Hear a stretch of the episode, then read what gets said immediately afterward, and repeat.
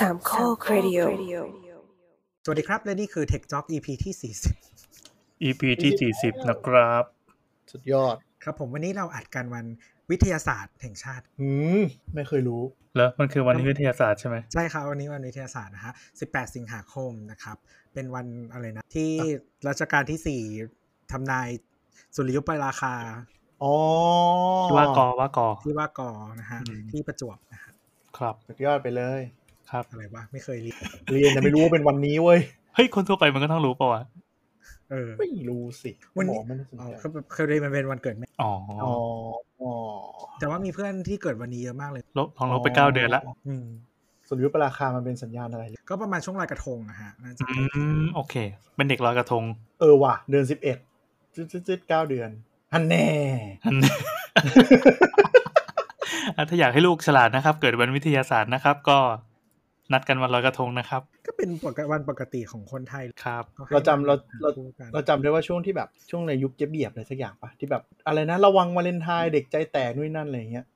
แต่จริงๆคือไม่จ้าลอยกระทงนี่ เออลอยกระทงคือวันที่แบบ the best ที่สุดของคนไทย ไม่มันทำได้หลายอย่างคือบอกแม่ว่าแบบเออไปเที่ยวกับเพื่อนทำแบบได้ว่าหลายไปลอยทางกระทงกับเพื่อน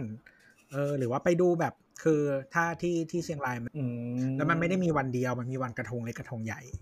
อือุ๊ยมมีสองยก มันมีสองวันติดกันมันไม่ได้มีกระทงใหญ่เลยนะครับแม่ ไปดูนางนพมาศอะไรอย่างเงี้ยเออมันเอไม่อจมีตั้ริงงหลายอีเวนต์แบบ มันดูแบบธรรมดาไงไปไปที่วัดบ้างไปที่แบบท่าน้ำอะไรอย่างเงี้ยมันดูแบบเออจริงๆไม่ได้ๆแต่จริงๆมันก็เป็นวันเกี่ยวสาวกันตั้งแต่สมัยโคตรก่อนแล้วเนอะวันลอยกระทงอะใช่ไหมไปวงไปวัด ไปป้อสาวป้อหนุ่ม วันไหนที่มันจะได้ออกจากบ้านตอนกลางคืน แล้วมันเป็นกิจกรรมที่แบบทุกคนไป เออเนาะถ้าเป็นวันอื่นก็จะโดนด่าแต่นี้จะแบบไปงานวัดนะแม่แต่แบบเออได้ได้ ไปเดินสายเดอะช็อกนะแม่ ไม่ได้ ไม่ได้เปล่าวะครับ มาครับเออวันนี้เราจะดูซีรีส์ตอนดึกรีบอ่านกันเถอะ ดูดูดูคนเร่งชาวบ้านนี่มาสองทุ่มครึ่งเดี๋ยวได้มาฟังนะครับตอนนี้สามทุ่มครับพี่แอนสายไปครึ่งชั่วโมงนะครับเพราะไปนั่งครับเล่นเกมวาดรูปอยู่ อะไรวะ คนเขาดูกันจบไปหมดแล้วเดี๋ยวเราสปอยเออจริง จะเล่นมุกก็ไม่ได้บ้าจริง ไม่ได้ไม่ได้ไม่ได้ เรามาเริ่มกันเลยดีกว่าครับ คราวนี้เป็น EP อัปเดตข่าวนะครับ เป็น Tech Talk News ซึ่งนานๆจะมาทีถ้าคราวไหนที่มี Tech Talk News แสดงว่าตอนนี้เราสะสมข่าวเทคโนโลยีทั่วโลกได้อย่างค่อนข้างสุกงอมแล้ว หรือแปลกอย่างว่าเราก็ไม่ได้เตรียมคอนเทนต์หลักมาคุยกันเฮ้ยซึ่งทั้งหมดไม่นี้ดิก็โยนภาระไปให้เคนนะครับ ไม่ดีเราตั้งใจคุย เพราะว่ามันมีข่าวที่น่าสนใจที่ต้องมาอัปเดตให้ท่านผู้ฟังเว้ย อ๋ออ๋อ เออจริงๆก็ขี้เกียจเตรียมมาแล้วเอาจริงๆก็นั่นแหละ มันมันง่ายดีอ่านข่าวให้ฟังแล้วก็นั่งขยี้ไปเรื่อยๆอะมีข่าวอะไรมาบ้างข่าเอ้วยแรลืกมลืมเนาะแนะนำตัวเลยแนะนำตัว เชิญครับเชิญครับ สวัสดีครับทีเจตัวครับทีเจเคนครับ แล้วทีเจแอนครับ เออพูดถึงทีเจมันมีคนที่ไม่เคยฟังรายการเราหรือไม่รู้เว้ยแล้วเราเห็นมันลอยไปลอยมาแบบมีคนรีทวีตอะไรอย่างเงี้ยแล้วอ่าทุกคนก็งงว่า ไอ้ทอนเกี่ยวอะไรกับรายการเราวะคืออะไรวะ ตัวย่อไงทีเจธนาธรจึงรุ่งเรืองกิจไงเออแล้วงั้น ต่อไปเรียกว่าธนาธรจึงรุ่งเรืองกิจแอนนะครับ เป็นร่างแบ่งภาคเหรอวะทำไมทำไมแล้วไงต่อไม่ก็แค่มันตลกดี เพราะว่าเขาใช้ชื่อทีเจเป็นแบบในคอมมูฝรั่งหรือในคอมมูอะไรอย่างเงี้ยแบบจริงจังมากอืมแล้วก็เป็นตัวย่อที่แบบรู้กันอะไรอย่างเงี้ยอืมแล้วก็แบบทีเจเคนเหล่าทีเจทั้งหลายแล้วทุกคนงงไม่ใช่ทุกคนคนที่ไม่ฟังรายการเราก็งงว่าแบบเหล่าทีเจคืออะไร ซึ่งคนแก๊งธนาธรเหรอ คนที่ไม่ได้ฟังรายการเรามันคือคนส่วนใหญ่ของโลกปะวะใช่ใช่ใช่มันคนไม่เพราะว่า ตอนไหนวะ ตอนมันมีตอนหนึ่งที่มันแมสอะออกไปอะสักตอนอะแล้วเขาก็ตกใจว่าอู้ทีเจมีทีเจด้วยนึกว่ามีฟังเข้ามาจะเจอธนาธรอะไรอย่างงี้เจอคนเจอคนเบียวสามคนแทนนะครับ เรียกทีเจตัวเองอย่างภูมิใจ เดี๋ยววันหนึ่งเราอาจจะเชิญธนาธรมานะครับ เป็นทีเจอีกคนหนึ่งสวัสดีเขาคคงรับอยากจะเข้าแก๊งเราอะเออเนาะเท่โคตรอืมสวัสดีครับทีเจอ่ามีข่าวอะไรสวัสดีครับบ้างมีข่าวอะไรบ้าง ก็สัปดาห์นี้พลาดไม่ได้เนาะค่ายซัมซุงเปิด มือถือพับได้ อ่า Galaxy ซึ่งเอาจริง เปิดตั้งแต่ C สัปดาห์ที่แล้ว เปิดตั้งแต่วันที่สิบเอ็ดปะหรือว่าใช่ใช่ใช่ใช่เออเออวันที่สิบแปดก็ครบหนึ่งสัปดาห์พอดีนะครับ ถูกต้องเปิดมาตั้งนานแล้วป่ะอ่าอ่ารูปหลุดอะเฮ้ยเขาไม่เรียกว่าเปิดตัว แค่มันหลุดมาเป็นหน้าเว็บไซต์ที่มันเหมือนเป๊ะร้อยเปอร์เซ็นต์เองเขาไม่ได้เรียกว่าเปิด ของมันหลุดของมันหลุดแม่แล้วก็มีโมเดลมีสเปคทุกอย่างเป๊ะร้อยเปอร์เซ็นต์แล้วก็มีเครื่องที่หลุดออกมาเป๊ะร้อยเปอร์เซ็นต์แค่นั้นเอง เออ แล้วก็บังคับบล็อกเกอร์ให้แบบลงคลิปโคตรถี่กูงงมากอืม เปิดมาสองวันแรก มีมีแบบเจ้าละสี่คลิป เออ คือเขาคงเป็นกลยุทธ์ว่าแบบ มีอะไรนะ มีเยอะไม่พอต้องมีถี่ด้วยปาเข้าไป คือส่วนใหญ่ปูพรมเว็บใช่ไหมเว็บไอทีอะ มันก็จะทำมันจะชอบทำแบบว่าของฝรั่งไม่น่าจะมีที่เป็นแบบว่ารีแคปงานหรือว่าแบบสรุปงานแบบสั้น คือแบบอืมตัดเวลา ตัดเวลาให้เหมือนกับว่าเขาเรียกว่าอะไรสมมติงานหนึ่งชั่วโมง สรุปงานซัมซุงภายใน12นาที อืม อะไรอย่างเงี้ย อันนั้นก็คือหนึ่งคลิป อืม เสร็จแล้วก็จะมีคลิปแบบว่า hands on ที่ไม่มีจับโปรดักให้ดู แต่ว่าเป็นความรู้สึกของคนที่ไปไปงานมาแล้วก็จับมาเล่นแล้วเล่าให้ฟัง รุ่นละหนึ่งคลิป เสร็จแล้ววันถัดมาก็จะมีคลิปอะไรวะ unbox อันนี้เมืองนอกปะเออเมืองนอกเมืองนอกอ๋อคลิป unbox นะฮะรุ่นละหนึ่งคลิปเนาะเสร็จแล้วก็จะมีรุ่นแล้วก็จะมีคลิปเอ่อ Galaxy Watch คลิปหนึ่งแล้วก็ขายอะอไรอกด้วยเงี้เหรยอเออสรุปแล้วมีเนี่ยกี่คลิปแล้วอืมภายในเวคือลาสองสามวันเราเราว่ามันใช้สูตรโกงนิดนึงเว้ย คือมันเปิด2ตัว คือ C4 กับ Flip เพราะฉะนั้นก็จะแบบดูคอนเทนต์ก็จะดูแบบไม่ได้ซ้ำๆซากๆก็ซ้เอางี้เอางี้เล่าเล่าตั้งแต่แรกดีกว่าเผื่อมีคนที่ไม่ใช่เป็นคนที่ติดตามเทคโนโลยีของซัมซุงอะไรอย่างนี้เท่าไหร่ มันอะไรยังไงบ้าง คือเราว่ามันว้าวตรงที่มันพับได้ำก็คือรุ่นเนี้ยนะครับ เดี๋ยวเดี๋ยวพูดชื่อรุ่นก่อนก็อืมเอาโทรศัพท์ก่อนเนาะเดี๋ยวนาฬิกาไปที่หลังก็โทรศัพท์ อันนี้จะเป็น Galaxy Z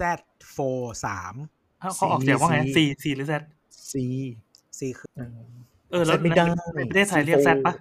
C มันก็ควร Z ปะไม่บีฟมาเลย C ใช้คำว่าเอา C เหรอเลยจริงๆเออไม่เป็นไรงั้นกูเล็ก Z อ่าโอเคครับผม แล้วก็ Galaxy Z Flip 3 ก็จริงๆตัว Z Flip เนี่ย มันไม่ใช่รุ่น3ซะทีเดียว เพราะว่ามันเคยมีเอ่อ Galaxy Z Flip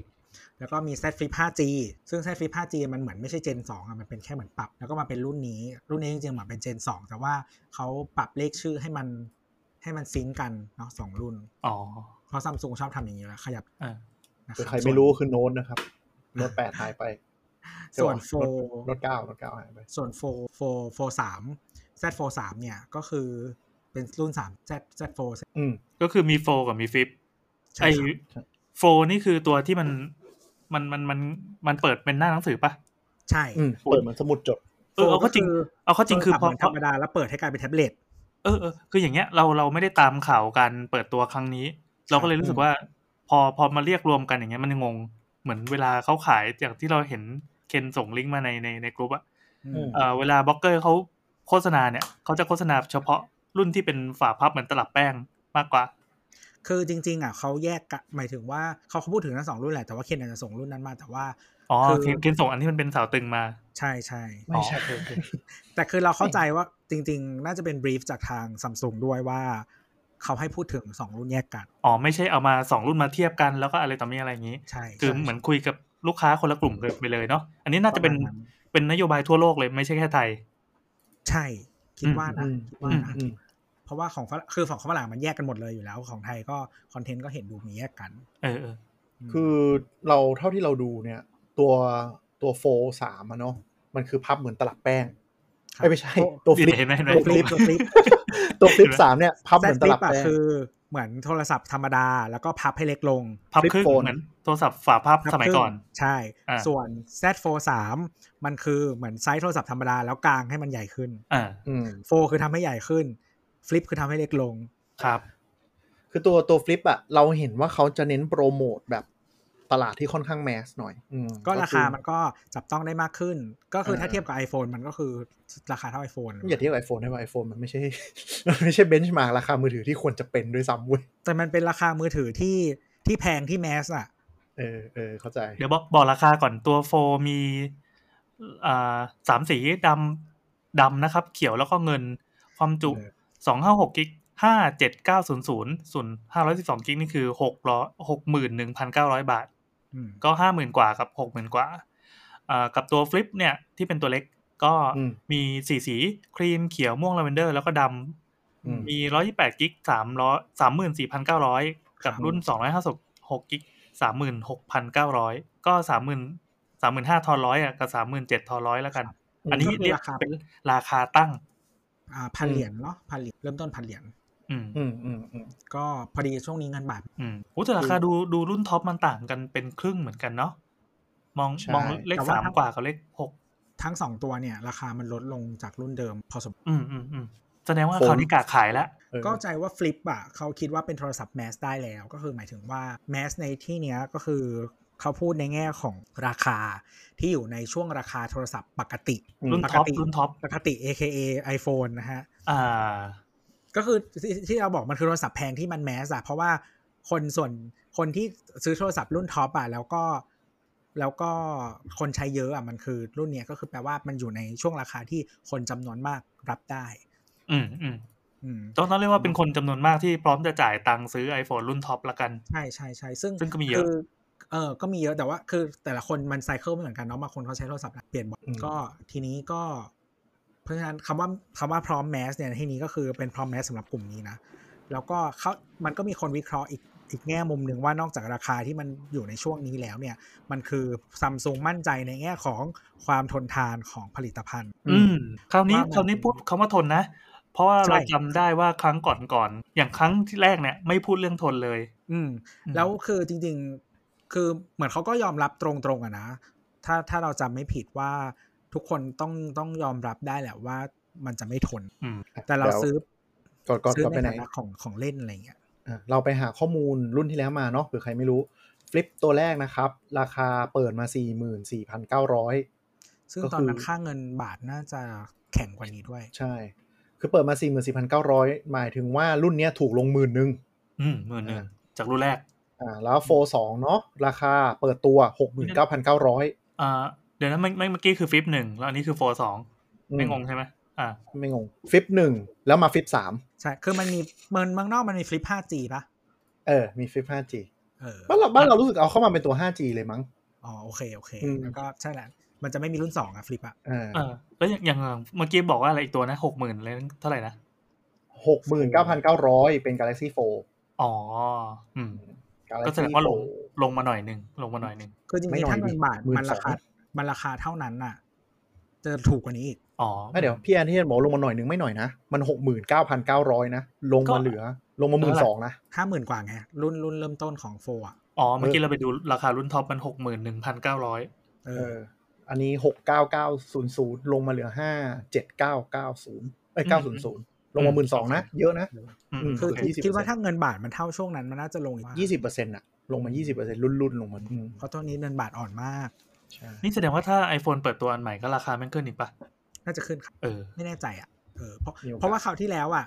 แต่คราวที่แล้วอะ จริง ๆ ตอนเปิดมาเงินบาทแข็ง แต่ว่าเขาไม่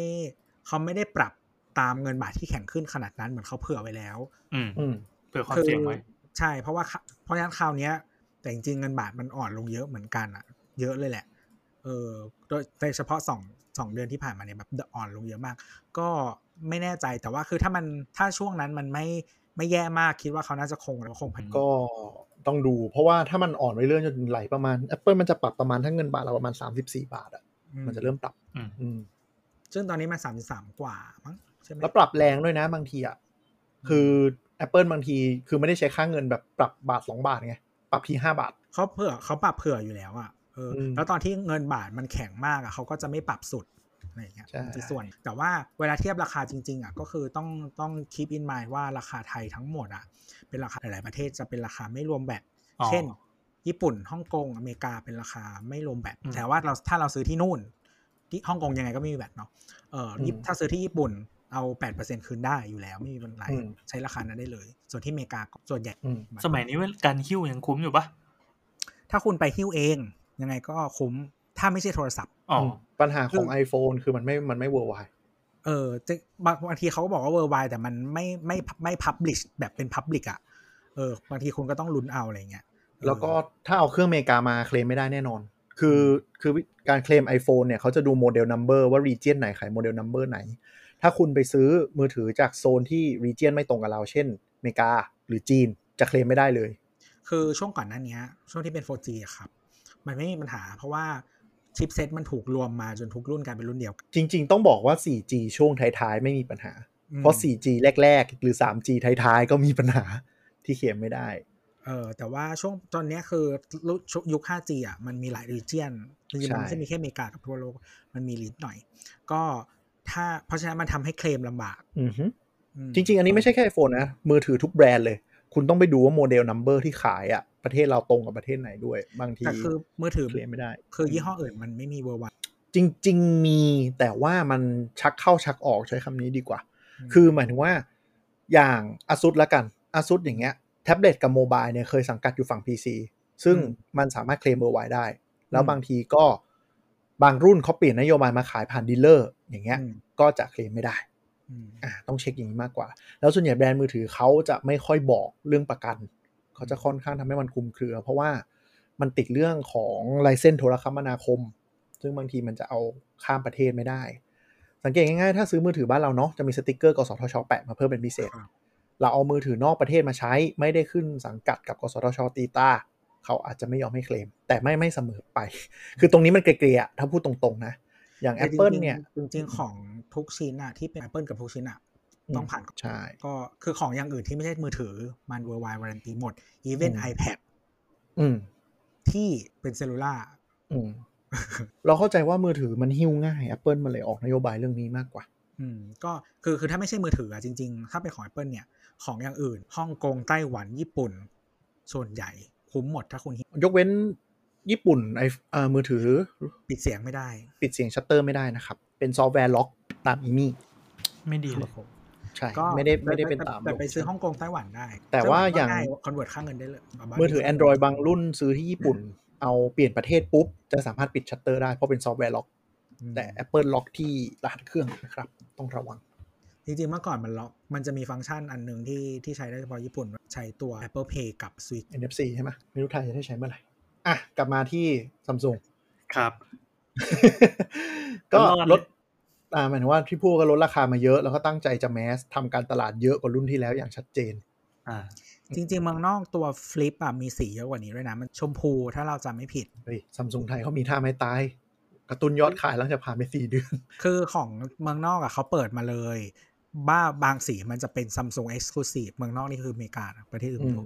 เอ่อ Samsung Exclusive ก็คือว่าถ้าซื้อกับ Samsung เราจะมีสีพิเศษ1 2 3นะ สีชมพูรู้สึกจะเป็นสีพิเศษเอ่อ ประมาณนั้น ซึ่งเดี๋ยวซัมซุงไทยก็อาจจะทำซัมซุงซัมซุงไทยจะชอบกักสีอีกอันหนึ่งไว้เปิดตัวตามหลัง3เดือน เป็นการกระตุ้นยอดขาย ก็เราดูสีชมพูเป็นสียอดนิยมที่ชอบทำ edition พิเศษมาเกือบซัมซุงก็ทำบ่อยยี่ห้ออื่นทีนี้เดี๋ยวนะ กลับมาเรื่องเรื่องทำตลาดเนาะเรารู้สึกเลยว่าตัว Flip อะเขาทำตลาดเยอะขึ้น เน้นแมสขึ้นชัดเจนมาก ก็คือแบบฟลิปตัวที่แล้วอะสังเกตดูมันจะแพงเกินเอื้อม แล้วก็ เอาโฆษณาของ global เนาะมาแบบมายิงมาอะไรเฉยๆ มีโปรโมทนิดหน่อย แต่ตัวเนี้ยมันเป็นความทนและราคาที่ซื้อผ่าน impulse purchase สี่หมื่นห้าเจอก็สะอึกอยู่ แต่ซื้อ Galaxy ไอแต่ซื้อ iPhone Pro Max กันได้นะ ก็ไอโฟนมันอยู่ในจุดที่มันผ่านมาแล้ว แล้วมันมันเป็นของที่ impulse purchase ได้ พอรู้อยู่แล้ว iPhone Pro Max ก็ประมาณนี้แหละสี่หมื่นอะไรอย่างงี้ impulse purchase ก็คือว่าซื้อแบบไม่วางแผนนะฮะเขาเดินผ่านไปอุ้ยสวยจังเลยซื้อเลย ได้ไงวะ เพราะมันคือไออะไรนะก็ไอยังไงก็ไม่ใช่ iPhone ใช่ที่มีแคมเปญไม่ใช่ไอโฟนไม่ใช่ไอโฟนไม่ใช่ไอโฟนไม่ใช่ไอโฟนอะไรสักอย่างมา แล้วก็แบบเหมือนคือตัวเนี้ยอย่างที่เราพูดเรื่องราคากับความทนอะเพราะว่า คือถ้ามันไม่ทนพอ จริงๆเขามีคำเคลมนะจอแล้วก็กันน้ำอะไรเงี้ยคือถ้ามันไม่ทนพอเขาก็คงไม่กล้าขายแบบว่า mass มาก เพราะว่าแม่งปัญหาเคลมนู่นนี่นั่น ยิ่งถ้าคนซื้อมาใช้แล้วอาจจะไม่ใช่ geek หรือไม่ใช่อะไรเงี้ยที่ที่อาจจะมีวิธีการเล่นของเขาอะที่แบบเขารู้อยู่แล้วว่า product มันอะไรยังไงอะไรเงี้ยมันก็อาจจะยิ่งพังง่ายขึ้น แล้วก็มันจะมีปัญหาที่ต้องแก้ไข เข้าใจว่าเขาก็คงมั่นใจด้านใหญ่ขึ้น แสดงว่าดูภาพรวมก็มันก็น่าจะมีอนาคตหมายว่าอาจจะมีรุ่นอื่นต่อๆไปอะไรอย่างนี้ป่ะ ก็คิดว่านะ เพราะว่าคือ form factor อันเนี้ยก็คนก็ดู hype หมายถึงว่าคนก็ดูตื่นเต้นกัน ตั้งแต่ตอนที่รุ่นแรกอืมอืมเอ่อที่เป็น Razr Flip แล้วซัมซุงก็รีบ มี Flip รุ่นแรกจริง ๆ มันน่าจะพัฒนาพร้อม ๆ กันแหละ เพราะว่าซัพพลายเออร์จอยืดหยุ่นมันก็มีแค่ซัมซุงจะพูดอะไรวะ จะพูดว่าไฮป์มันคือเราว่ามันคือความดักแก่เลเวลหนึ่งอะพอทุกคนคิดถึงฟลิปโฟนทุกคนก็จะแบบอ้าคิดถึงสมัยมือถือพับได้เลย มันจะมีเรื่องที่เขาเรียกว่าภาษาอังกฤษเรียกว่า practicality หมายถึงว่าแบบการใช้งานจริงอะคือไอตัวโฟอะพับแล้วมันก็ใหญ่มากๆแล้วมันก็จะยาวๆ แต่ว่าอันเนี้ยมันคือ มันสามารถใช้งานเป็นปัจจุบันนี้ปกติก็มันทำให้เล็กลง ก็มันทำให้พกพาง่ายอะไรอย่างเงี้ยใน Flip Fold นะ Flip Flip Flip เออโอเค Flip มันทำให้พกพาง่ายขึ้น แล้วก็คือหลาย ๆ คนน่ะ โดยเฉพาะเออบางครั้งสมมุติถ้าเป็นผู้ชายอะมันก็จะมีความคือถ้าไม่พกกระเป๋าอะเออโทรศัพท์ที่ใหญ่มาก ๆ ใส่ในกระเป๋ากางเกงมันใช่ กลุ่มนี้แล้วว่าจับ target คนชอบใส่กางเกงยีนขาเดฟได้ แต่ว่ามันก็หนานะก็คือต้องเอามาเกี่ยวกันเนาะ ไม่ได้ปะวะไม่ไม่แต่ว่าแต่ว่าอย่างที่เราส่งให้ในกลุ่มอะคือเราเห็นโฆษณาสองตัวเนาะตรง Flip เนี่ย ก็จะเน้น target ค่อนข้างชัดเลยว่าคือ อ่า มือถือพับได้ที่สามารถใส่ purse ได้อะใช่ไหมใส่กระเป๋าถือ อ่า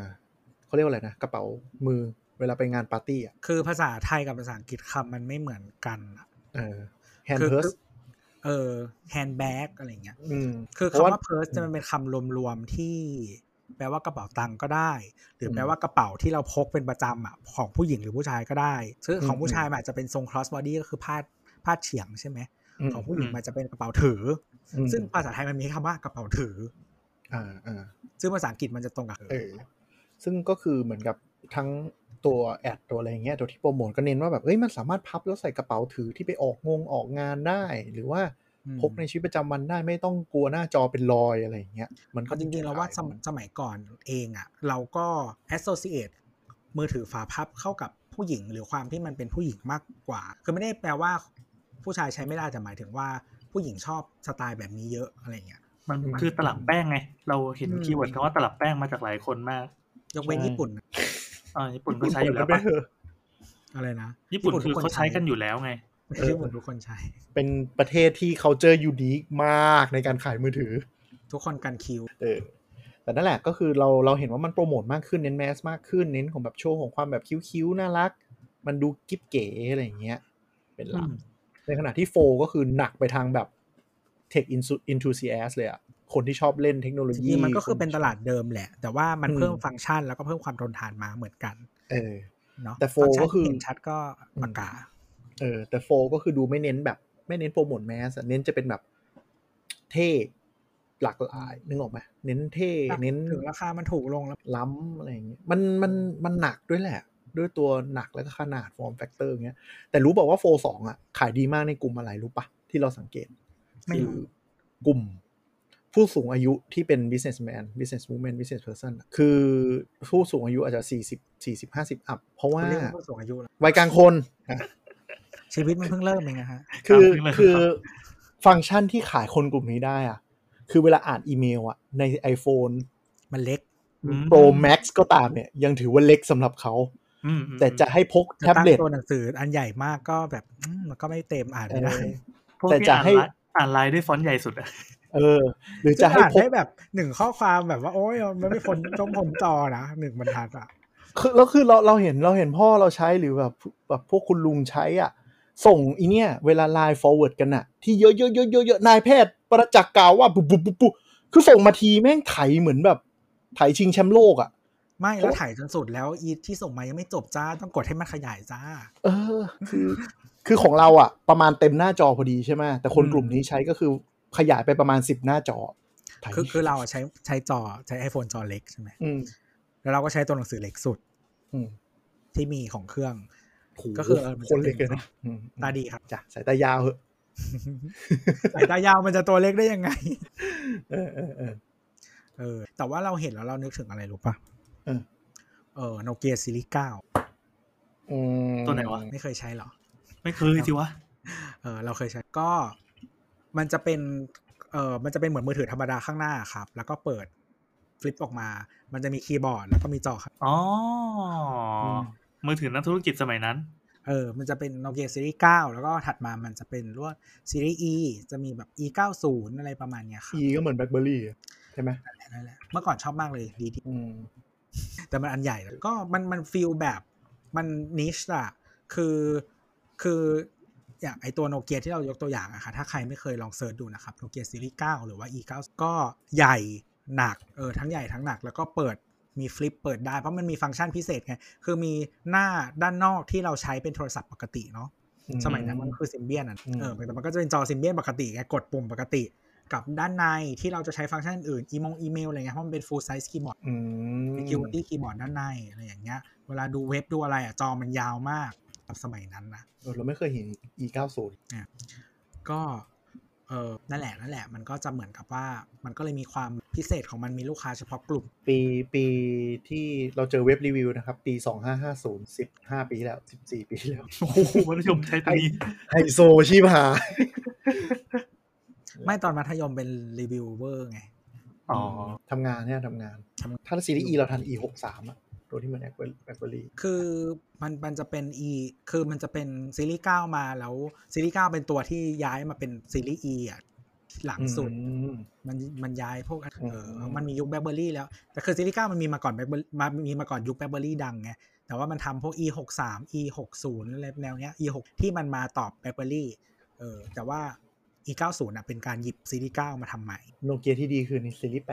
8ซีรีส์8คือสวย ช่วงนั้นเราใช้โนเกียรุ่นถูกสุดกับ iMobile แค่นั้นเองคือซีรีส์7ซีรีส์ซีรีส์7อะจะเป็นแฟชั่น ซีรีส์8ก็เป็นแฟชั่นที่แพงกว่า ซีรีส์8จะสวยสวยแบบ luxury ใช่ มันจะมีซีรีส์ 8 ที่เครื่องละ4 Sirocco Siroccoสวย แล้วก็ซีรีส์ 9 ก็จะเป็น biz ที่บ้าน ตอนนั้นยืมมาเป็นแบบโทรศัพท์แบบซีรีส์ 7 สมัยที่มันมันจะเป็นแบบจอ touch screen ยาวตรงไหนวะๆเออไม่ทันเจ็ดเจ็ด เจ็ดเจ็ดหนึ่งศูนย์มันออกมารุ่นเดียว มันจะเป็นโนเกียเขาเรียกว่าซีรีส์90คือโนเกียมันจะเรียกระบบปฏิบัติการออกเป็นซีรีส์ก็คือซีรีส์4ซีรีส์ 40 ก็คือโทรศัพท์ธรรมดา แล้วก็ซีรีส์ 60 ก็คือซิมเบียน แล้วก็จะเป็นซีรีส์ 90 แต่คือระบบปฏิบัติการมันคือสำหรับรุ่น 771 จะบอกว่าไม่เคยจำรหัสแม่งได้เลย งงชิบหายแฟนจำได้แค่เลขหน้าสุดอะ แล้วที่เหลือก็คือแม่งเรียงเละเทะมากอะจำได้กลับมา Galaxy ครับคือจะบอกเนี่ยเมื่อกี้จะพูดว่าไอไอกลุ่มนั้นน่ะก็คือเราเห็นเราเห็นคือ target ของเขาคือกลุ่มที่จะพกแท็บเล็ตไปไหนมาไหนก็ไม่สะดวก แต่พอมีจอกลางเปิดมาปุ๊บอ่านอีเมล อ่าน PDF ได้ดี เขาก็ติดใจกันมากอืมแล้วคนกลุ่มนี้ก็คือจะถือกระเป๋าหิ้ว Tumi อะนึกออกปะที่แบบใส่โน้ตบุ๊กใส่สมุดอีสมุดหนังอะสมุดคาล endar ที่เขาไว้โน้ตอะไรเงี้ยสมุดไว้ใส่ในพ็อกเก็ตข้างนอกอะนะเออ แล้วเขาก็จะเอาใส่ Galaxy ไอโฟไว้ไว้รูนอกสุดอะไรเงี้ยล้วงขึ้นมาเป็นแท็บเล็ตแต่มือถือมือถือไว้โทรหาคนทั่วไปก็จะเป็น iPhone นะนึกออกปะคือพก iPhone ไว้ติดตัว แต่ e 4เนี่ยก็จะเป็นแบบมือถือที่เอาไว้อ่าน PDF เปิดปุ๊บมาคนอันนี้คือคนสมัยก่อนที่ใช้ Galaxy Tab ใช่ใช่ก่อนที่มีเขาก็คือกลุ่มที่ใช้ Galaxy Tab ในการจดดาวอะไรอย่างเงี้ย มันมีคนใช้ Galaxy Tab ที่ใช้เป็นมือถือมันทุเล่ไงไซส์เจ็ดนิ้วอะมันแน่เหมือนเราเอารองเท้าแตะแปะหน้าคือกลุ่มเพราะว่านั้นถ้าเป็น iPad mini มันไม่ตอบโจทย์เพราะอะไรโทรไม่ได้ ใช่ ก็คือมือถือส่วนตัวจะเป็น iPhone พกไว้ในกระเป๋าสูทอะไรอย่างนี้ แต่ถ้ามือถือทำงานก็จะเป็นเนี่ยเป็น Galaxy Tab หรือเป็นตัวตัวโฟที่เราเห็น แต่คือกลุ่มคนมีตังค์นึกออกปะใครจะซื้อมือถือเครื่องละเจ็ดหมื่นวะ ถ้าไม่มีตังค์ก็เจองั้นเอาทีนี้โฟก็คือเราเห็นโฟโปรโมทมาทางบล็อกเกอร์เยอะ แต่ Flip ไม่ค่อยเห็น Flip ก็มาโผล่ mass เลย โฆษณาหมายดาคววามน์โหลว่าดหมายความว่า tech blogger ใช่ไหมอ่าว่า tech blogger อืมแต่ Flip จะไปเจอในกลุ่มอ่าไลฟ์สไตล์ Lifestyle บล็อกเกอร์อ่าใช่คิดว่าคิดว่าด้วยราคาเท่านี้น่าจะน่าจะขายดีขึ้นกว่ารุ่นที่แล้ว เพราะว่ามันก็มีความแบบอย่างที่บอกอะเฮ้ยกิ๊บเก๋ว่าแกน่าซื้ออะไรเงี้ยอืมเราว่าเขาพอสมควรเขาก็คาดว่ามันจะขายดีเพราะว่าไม่บ้าทำสีมาขนาดนี้ ต้นทุนอืมเพิ่มตั้งเท่าไหร่ใส่มาตั้งหลายสีนะใช่แล้วก็แล้วก็ย้ำย้ำด้วยว่ารุ่นนี้กันน้ำได้แล้ว ใช่อืมกันน้ำ IPX8 นะครับเออกันน้ำได้แล้วก็อย่างที่บอกว่าจอเขาเคลมมาทนขึ้น ถ้าประมาณ30%ถ้าจำไม่เดี๋ยวเรารอว่าเนี่ยถ้าร้านเปิดจะไปลองจับดูเหมือนกันว่าหน้าจออะแก้แก้หรือทำให้ดีขึ้นเปล่า คือเราไม่ชอบโฟกับฟิปรุ่นที่แล้วเพราะว่าจอมันดุยดุยก็คือจริง ๆอะมันมันไม่สามารถทำจอที่แข็งมากได้เนาะเพราะฉะนั้น ถ้าจำไม่ผิดรุ่นแรกเลยคือเป็นพลาสติก แล้วมันก็จะมีปัญหาตรงที่คนไม่รู้ว่าอีสิ่งที่เหมือนพลาสติกเนี่ย มันเป็นแบบชั้นที่แกะออกไม่ได้ ก็ดึงก็ปึ๊บแกะออกอ๋อคิดว่าพังคิดว่าเป็นฟิล์มใช่ใช่คิดว่าเป็นฟิล์มที่แบบใส่มาในกล่องอะอ่าเออ แล้วก็เลยแบบแกะแกะแกะแกะรอบฟึบพังโอ้ยสงสารน้องใช่รุ่นรุ่นที่เป็นรุ่นสองเนาะ iPhone สองอะ ก็คือเป็นพลาสติกเหมือนเดิมแต่เหมือนผสมส่วนของคล้าย ๆ กระจกมากขึ้น ก็มีความแข็งมากขึ้นอืมแต่ก็ยังแพ้เล็บ แพ้ของขูดอยู่ดี ใช้เล็บก็ไม่ได้นะจ๊ะ ใช่ แล้วก็พอใช้ไปสักพักทั้งฟลิปตัวแรกหรือว่าโฟสองก็คือ จะเกิดเนินตรงจุดพับ เนิน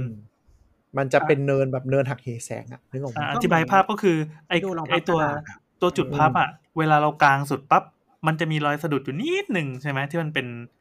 ใช่เอาโอเค มันเป็นการพัฒนาวัสดุศาสตร์ที่ที่มาได้อย่างไงก็ไม่รู้คือโคตรอลังการก็ตาม แต่พอใช้งานไปสักพักหนึ่ง มันก็ต้องมีการเสื่อมไอความเสื่อมก็คือ พอพับแป๊บๆมันไอรอยย่นเนี่ยมันจะเริ่มเด่นชัดปะอืมมันจะเด่นมากเออถ้าเป็นรุ่นเก่าก็น่าจะมีปัญหาเนี่ยเขาคงหาวิธีแก้ปัญหามาร้อยล้านพันประการแล้วอะก็ไม่รู้เพราะว่าเขาไม่พูดเลยไงรุ่นนี้ว่าว่ายังเกิดหรือเปล่าอย่างที่บอกพอเหมือน วัสดุมันมันถูกยืดยืดหยุ่นความยืดหยุ่นมันก็เลยเออเกิดจะเป็นเป็นรอยหรือว่ามีคลื่นหรืออะไรขึ้นมา ซึ่งไอ้คลื่นเนี่ยทำเรางุนงิดมากเออนึกถึงลองเอากระดาษลองพับดูอะ แล้วก็พับอืมบ่อยๆ ตรงตรงส่วนที่เป็นพับอะมันจะกระดาษเหมือนมันจะเปื่อยไงอืม ประมาณนั้นปแหระมาละณนั้น แล้วก็จอข้างในมันจะมี คือช่วงไม่กี่วันหลังจากที่เปิดตัวก็จะมีคนมาบ่นๆเนาะว่าคนที่เคยซื้อรุ่นเก่าอืมเออ ว่าแบบเอ้ย คือมันไม่ใช่แค่รอยด้านนอก จอข้างในอืมคือมันมันทำให้ภาพมันมันหักเหแสงเพี้ยนอะเออพูดตเหมือนรงมันจะมองไม่เห็นพิกเซลบางอัน หรือว่าเป็นอืมสีเทาๆมากๆ มันก็เริ่มดับ แล้วก็มันพับเนี่ย มันไม่ได้พับแบบกระดาษ พับสนิทนะคือมันโค้งนิดๆด้านในนึกออกไหมแล้วก็ตั้งใจให้โค้งแหละ เพราะว่าเพื่อเพื่อไอ้เรื่องความเขาเรียกว่าอะไร ไม่ให้จอมันพับไปเลยจนเหมือนมันจะหักอะมันเอออย่างนั้นมันไม่ได้อยู่แล้วเพราะงั้นมันก็จะเปาะไงมันก็จะเห็นเป็นเหมือนเหมือนไม้หนีบอะเอาจริงๆมันคือวงโค้งนะ แต่มันเป็นโค้งที่ทำได้ใช่เล็กมาก วงใช่คือสาจะแคบ รุ่นเนี้ยวงโค้งมันเล็กลงอืมความพิเศษคือมันเล็กลงอืมแต่มันก็จะยังมีรูไอ้รูตรงเนี้ยบางทีต้องระวังถ้าใส่พวกกระเป๋าหรือใส่อะไรที่มีเศษ เวลาไปเที่ยวทะเลอย่างเงี้ยฝุ่นข้าไปมีเศษกรวดเศษฝุ่นนะก็มันจะเข้าไปเลยไปทำลายหน้าจอเหมือนกัน ก็จะเป็นปัญหาที่รุ่น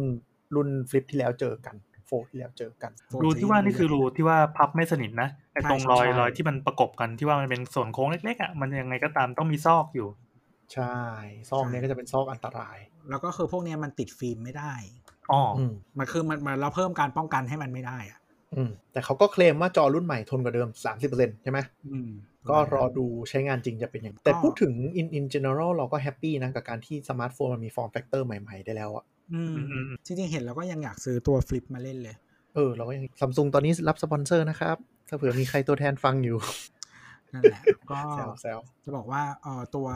ก่อนที่เราจะไปข่าวถัดไป ก็ตัวโฟมันมีของใหม่ก็อย่างที่บอกว่ามีปากกาอะไรเนาะซื้อแยกนะฮะอืมเหมือนขายปากกาแล้วก็ขายอีเคสใส่ ขายเคสใส่ปากกาและขายเคสปากกาอะแล้วขายปากกา และเออปากกา S ใช้กับรุ่นอื่น Pen ไม่ได้ใช้ไม่ได้ต้องเป็นปากกาเฉพาะของเขา เพราะว่าจะเดี๋ยวมันจะทำลายหน้าจอ ใช่ครับแต่ก็อืมถ้าใครที่คือมีคนถามมาตั้งแต่ออกโฟมาครั้งแรกแล้วนะว่าแบบอยากใช้กับปากกาได้ เพราะว่ามันได้พื้นที่ใหญ่ขึ้น มันเหมาะกับการเอามาเขียนอืมมาวาดเนี่ยก็คือซัมซุงก็ตอบเพราะว่าคือตอนแรกอะเข้าใจข้อข้อจำกัดจอมันมีปัญหาขนาดนั้นก็จะให้มาเอาอะไรแบบแหลมๆมากดอีก เออ ก็ต้องลองดู ถ้า ความรู้สึกของเราที่เป็นเป็นติ่งโน้ตมาก่อน แล้วก็ต้องคือคือถ้ามันไม่ใช่โน้ตก็รู้สึกว่ามันก็ยังไม่ใช่เพราะมันไม่ได้คุยกับสายที่เป็นสายครีเอทีฟนะ รู้สึกว่าถ้าการที่มีปากกาแล้วมาอยู่กับโฟนเนี่ยมันดีมากเว้ยเพราะว่าอย่างมือถือที่เป็นโน้ตอะเราจะติดปัญหาที่ว่าพอเขียนแบบระยะเขียนมันแคบอืมแต่ถ้าเกิดว่ามันอืมกางออกได้เนี่ย เราว่ามันโคตร work เลยมัน work กว่าการใช้แท็บเล็ตอีกเพราะว่ามันพกพาไปไหน แล้วคือมันสามารถสเก็ตไอเดียได้ทันทีที่หยิบออกมา อันนี้มันเป็นใช่ keyword สำคัญของโน้ตเหมือนโน้ตมันขยายจอมาใหญ่ขนาดไหนมันก็ยังใช่ใช่ยังไงก็ยังอยู่มันในเป็นฝ่ามือสี่เหลี่ยมซึ่งสี่เหลี่ยมผืนผ้าแนวตั้งอะซึ่งมันไม่เหมาะกับอ่าการการวาดหรือจดอะไรอยู่แล้วใช่ไหมอืมอันนี้จอมันสี่ต่อสามป่ะหรือไม่ใกล้เออ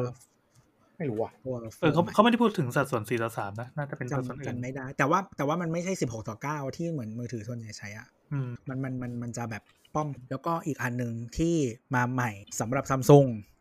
ก็คือกล้องใต้จอกล้องใต้จออ่าเออลืมพูดอันนี้ไปเลย ก็จริงๆ จะมีมือถือจีนทำมาแล้วหลายอันมั้งเสี่ยวมี่มีเออเราเราเช็คสัดส่วนแล้วไม่ไม่ใช่สี่ต่อสามเป็นสัดส่วนไม่ตรงเลยแปลกๆโอเคมันมันคือ16ต่อ9ที่คูณ2ปะนั่นแหละดิไม่รู้เหมือนกันอืมเดี๋ยวพูดถึงกล้องใต้จอไปก่อนเดี๋ยวหาข้อมูลนะกล้องครับก็มีกล้องใต้จอก็คือจริงๆ หลักการมันคล้ายๆ อันอื่นแหละ แต่ว่าอันนี้ก็มีคนชม อันนี้เราไม่ได้เห็นด้วยตัวเองอะนะก็บล็อกเกอร์ฝรั่งเขาก็ชมกันขึ้น ก็คือเหมือน มันมีช่องว่างระหว่างตัวพิกเซลแสดงอืมก็จะกลายเป็นกล้องอะไรเงี้ย แต่ว่าอันขึ้นกว่าโทรศัพท์อื่นๆที่ออกมาก่อนหน้านี้ที่เป็นยี่ห้อจีนทั้งหลายแหละอืมประมาณนั้น แต่ว่าถามว่าถ้าพยายามสังเกตเห็นไหมก็คือเห็น โดยเฉพาะถ้าคุณใช้ background อะไรที่สีขาว แต่ว่าถ้าเป็นดำๆก็คือจะยิ่งอืมแต่ไงเมื่อเทียบกันแล้วประสบการณ์การใช้มันก็น่าจะดีกว่าเป็นจอที่แบบแนวเจาะรูอะที่มันเห็นเป็นจุดสีดำๆชัดอันนี้ไม่นับว่าไปแข่งกับติ่งเลยนะอันนั้นคือใช่ข้ามไปเลยใช่ก็คือรุ่นแรกมันเป็นติ่งไง เออ ใช่ใช่แล้วรุ่นสองเป็นไฟเออ เออ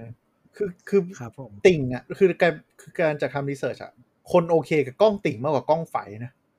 ทำไมวะไม่รู้ดิเราเราเราเป็นคนหนึ่งที่รู้สึกว่าติ่งโอเคกว่าไฟ คือติ่งมันออกมาจากขอบจอเรามองว่ามันเป็นส่วนหนึ่งของขอบจอ แต่ไฟมันคือแบบโผล่ขึ้นมาเป็นจุดมาจากไหนไม่รู้ เออ เห็นแล้วมันดูน่าหงุนงิดอยากจะดีทิ้งอะไรอย่างเงี้ยเออเราไม่โอเคทั้งคู่เลยเออก็นี่ไงคือรุ่นนี้ได้ เออเรารู้สึกว่าเราให้โลกแม่งพ้นไปถึงพ้นยุคไอ้นั่นไปสักทีซึ่งตอนนี้พ้นละน่าจะใกล้แล้วล่ะ แต่ว่ามันมันก็ยังเห็นนะ ถ้าสมมติเปิดสีขาวหรือสีสว่างสว่างมันจะเห็นเป็นลุงลุงๆขึ้นมา ก็ไปลอกข้อ Apple จำกัดกันทางทำไมเทคโนโลยีอะไรนะ ก็ไปลอก Apple กัน คืออะไรไม่ดีมันก็ไม่ต้องลอกไหมอะ แล้วก็ต้องมึงก็ต้องมาหาทางแก้อีก ก็เขาอยากได้หูไง อยากจะได้ยก notification ไปไว้ตรงหู คือทุกคนแบบอะประทับใจว่าแบบอะไรนะ Android มันต้องมีแถบ notification อย่างเงี้ยมันไม่คุ้มเลยนู่นนี่นั่น พอแบบยกขึ้นไปมีติ่งแบบเย้เก้ทำงี้ก็ได้เหรอวะ ทุกคนก็แห่กันทำตาม เป็นเป็นปีแห่งติ่งอะจำได้เออไม่แต่แต่ว่ามันมันมันดูมันดูคิดน้อยแต่มันก็คิดมาเยอะนะ คือหมายถึงว่า คือการที่ได้ได้พื้นที่เต็มจอเพิ่มขึ้นอีกประมาณครึ่งนิ้วอะมันก็มันก็ดูเป็นพื้นที่จอที่เพิ่มขึ้นอีกตอนแรกยังคิดว่ามันเป็นเป็นสิ่งที่ทำไม่ได้อยู่เลย พอทำกันปั๊บอ้าวแล้วแม่งทำกันเป็นปกติโทรศัพท์รุ่นสามสี่ห้าพันก็ยังทำกันได้เนี่ย ก็เลยรู้สึกว่าเออ ก็ดีดีที่มันมีการผลิตเยอะๆเสร็จปั๊บมันจะค่อยกระโดดไปสเต็ปถัดไปไม่คือแต่ว่า Apple อะคือคือเรารู้สึกคือว่า Apple มันมันมันทำอยู่นานมากที่เหตุผลอืมที่มันนานอะ เพราะว่า Apple มันต้องการทำให้จอหัวแบบมุมมันโค้งเว้ยเออ แล้วก็ขอบอีกอันหนึ่งคือขอบล่างที่มันยอมพับจอให้เสียจอทิ้งเฉยๆอะอืม เพราะว่าคือยี่ห้ออื่นอะ ถึงแม้จะเป็นรุ่นแพงอะ คุณก็ยังเห็นว่าขอบล่างมันเยอะกว่าขอบบนอืมเพราะเขาไม่ไม่ทิ้งจอ อืม Apple มันทิ้งจอทิ้งทิ้งจอมันพับหมายถึงมันไงพับจอไปข้างหลังอ๋อเสียพื้นที่ คือผลิตจอมาเกินแล้วพับไปข้างหลัง อันนี้คือมพาเนลของจอเนาะใช่ แต่ยี่ห้ออื่นอะเขาไม่ทำไงมันเป็นอ่าเสียเสียค่าจอฟรีอะ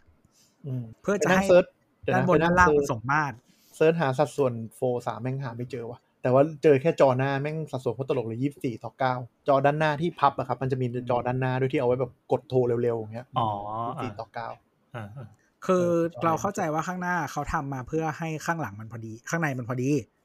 ที่ที่เขาเพราะไม่งั้นน่ะ ถ้ามันทำแบบ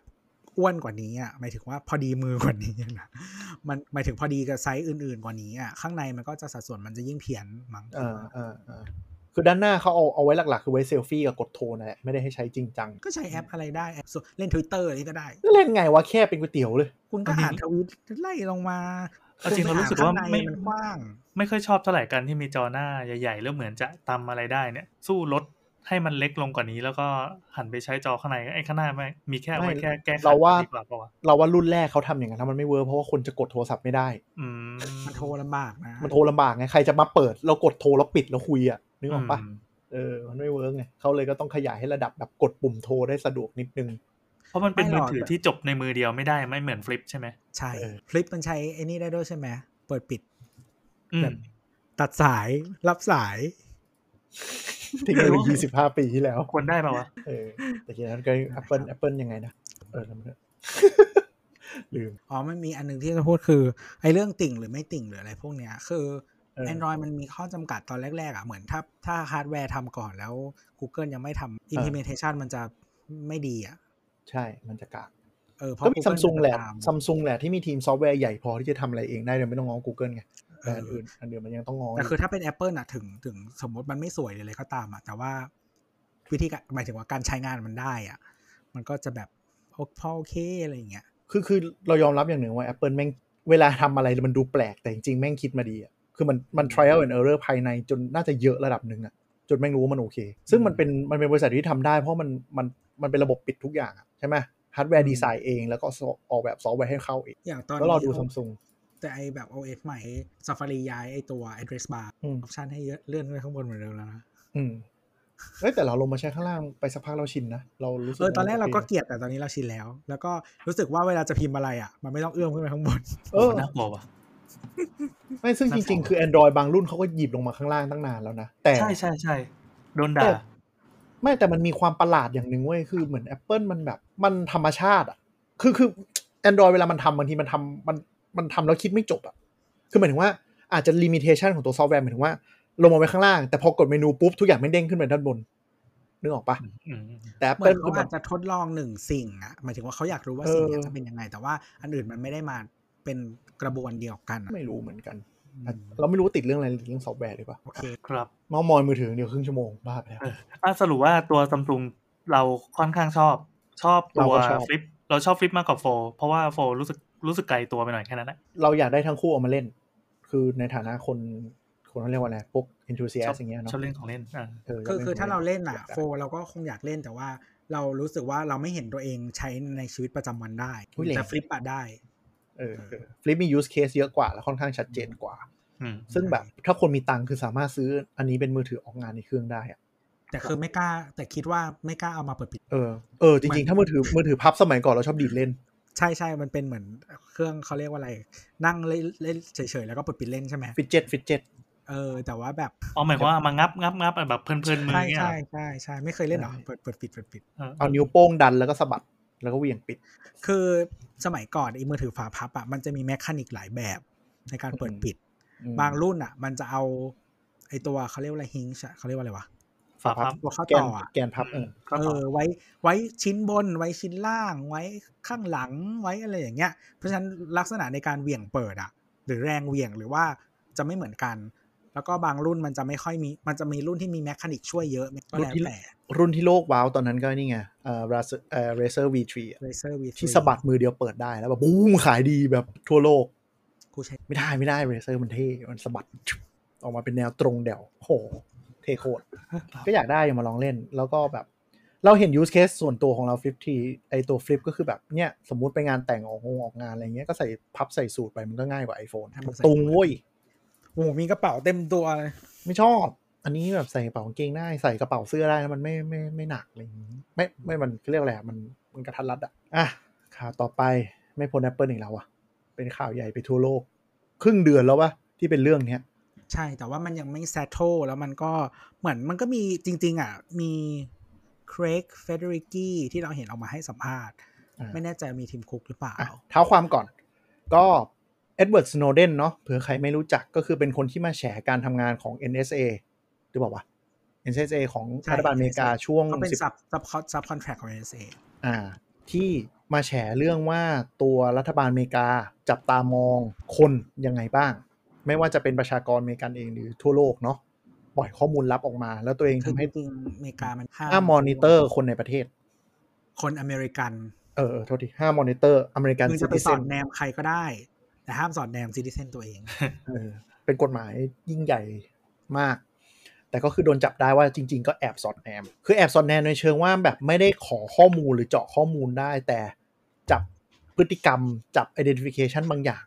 และจะได้ต้องการ track คนที่ต้องการหมายหัวไว้ ซึ่งก็ทำให้มันผิดกฎหมายเต็มๆ Snowden เขาทนไม่ไหว เลยเขาเปิดข้อมูลแกสื่อ แล้วตัวเองต้องรีบรีภัยเลยเพราะว่ามีความมีความผิดสูงสุดของอเมริกา ตอนนี้รีภัยอยู่ในไม่รู้จำไม่ได้ แต่เอาเป็นว่าอยู่ๆฮีก็ปล่อย เรื่องหนึ่งว่า Apple กำลัง track รูปผู้ใช้งาน iPhone อืมเพื่อที่จะเอามา ไม่แน่ใจว่าลบปะลบหรือแบนหรือล็อกคือเขารูปอะมันจะ track ก็ต่อมคือ ถ้าใครเคยฟังตอนเก่าๆ ที่เราพูดถึง cloud มันไม่แน่ใจอืมอืมคือบริการ iCloud เป็นบริการที่ไม่อืมเอ่อทีเนี้ยปกติ Apple มันจะโฆษณาว่าทุกอย่างก็คือแบบปลอดภัย end to end encryption อะไรเงี้ยอืมยกเว้น iCloud เนาะแล้วก็ iCloud เนี่ยมันอยู่บนเซิร์ฟเวอร์ที่อาจจะไม่ได้ถูกล็อกขนาดนั้น ถ้าเทียบกับของที่อยู่ในมือถือเราอืมกระบวนการอันเนี้ยมันจะสแกนรูปตอนอืมที่เราอัปโหลดขึ้นในคลาวอืมแล้วแท็กว่าเป็นรูปโป๊เด็กหรือเปล่า ใช่ ซึ่งรูปโป๊เด็กเนี่ยเออจริงๆ มันไม่ใช่รูปโป๊เด็กทั่วๆไป มันไม่ได้ใช้ AI มาเรียนว่าแบบอีนี่จูเด็กอะไรอย่างเงี้ยอันนี่ติ่มเด็กอะไรอย่างเงี้ยไม่ใช่เออเออมันจะเทียบกับฐานข้อมูลจำชื่อฐานข้อมูลไม่ได้ แล้วเขาจะเทียบกับฐานข้อมูลที่เหมือนมีคนแจ้งไว้หรืออะไรประมาณเนี้ยอืมเออเอาชุดนั้นอะมาเทียบ เพราะฉะนั้นแบบถ้าเป็นแบบ random จูเด็กอืมแต่ปัญหาก็คือมัน Apple น่ะเคยขายเรื่องความเป็น privacy มาตลอดไงว่าเราจะไม่ส่งข้อมูลให้แม้กระทั่งรัฐบาล แต่พอเป็นรูปโป๊เด็ก ดันไปให้ความร่วมมือกับองค์กรรัฐ ในการส่งข้อมูลนี้ไปให้อืมและมีความผิดตามกฎหมาย คือประเด็นมันคือเขาเรียกว่า privacy กับ security เนี่ยอ่าคือคืออเมริกาเนี่ยในอเมริกาสังคมตะวันตกเนาะอืม child molester หรือว่าคนที่คลั่งคลั่งคลั่งคลั่งไคล้เด็กเนี่ย เด็กต่ำกว่า13เนี่ย มันจะถือว่าเป็นอาชญากรรมขั้นรุนแรงมากอืมๆคือ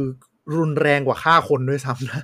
ในมุมของของโลกตะวันตกเขาอะนะก็จริงๆบ้านเรามันเท่าไหร่นะแต่ว่าก็นั่นแหละคือมันค่อนข้างรุนแรงมากๆ แต่ว่าคือไอเขาเรียกว่าอะไรอะหลักคิดพื้นฐานอะของ Apple เสมอมา คืออย่างเรื่องเคส San Bernardino อะไรอย่างเงี้ยอืมที่ที่ FBI เคยขอให้ปลดล็อกอะอืมแล้วเขาก็ไม่ให้อะ คือมันเลยเป็นการสร้างพื้นฐานความคิดที่ทุกคนเชื่อมั่นว่า อยู่กับ Apple แล้วจะปลอดภัยใช่คือคือ privacy เป็นเป็นหลัก เท่านั้นมันไม่มีเหตุผลที่คุณจะก้าวข้ามคำว่า privacy ไปได้ คือต้องมองว่า Apple ก็เอาตัวนี้มาเป็นจุดขาย แล้วก็ใช้ฟาดคู่แข่งมาตลอดเลยนะว่าใช่ อยู่กับกูเนี่ยปลอดภัยที่สุดเชื่อพี่ได้เลย ใช่ใช่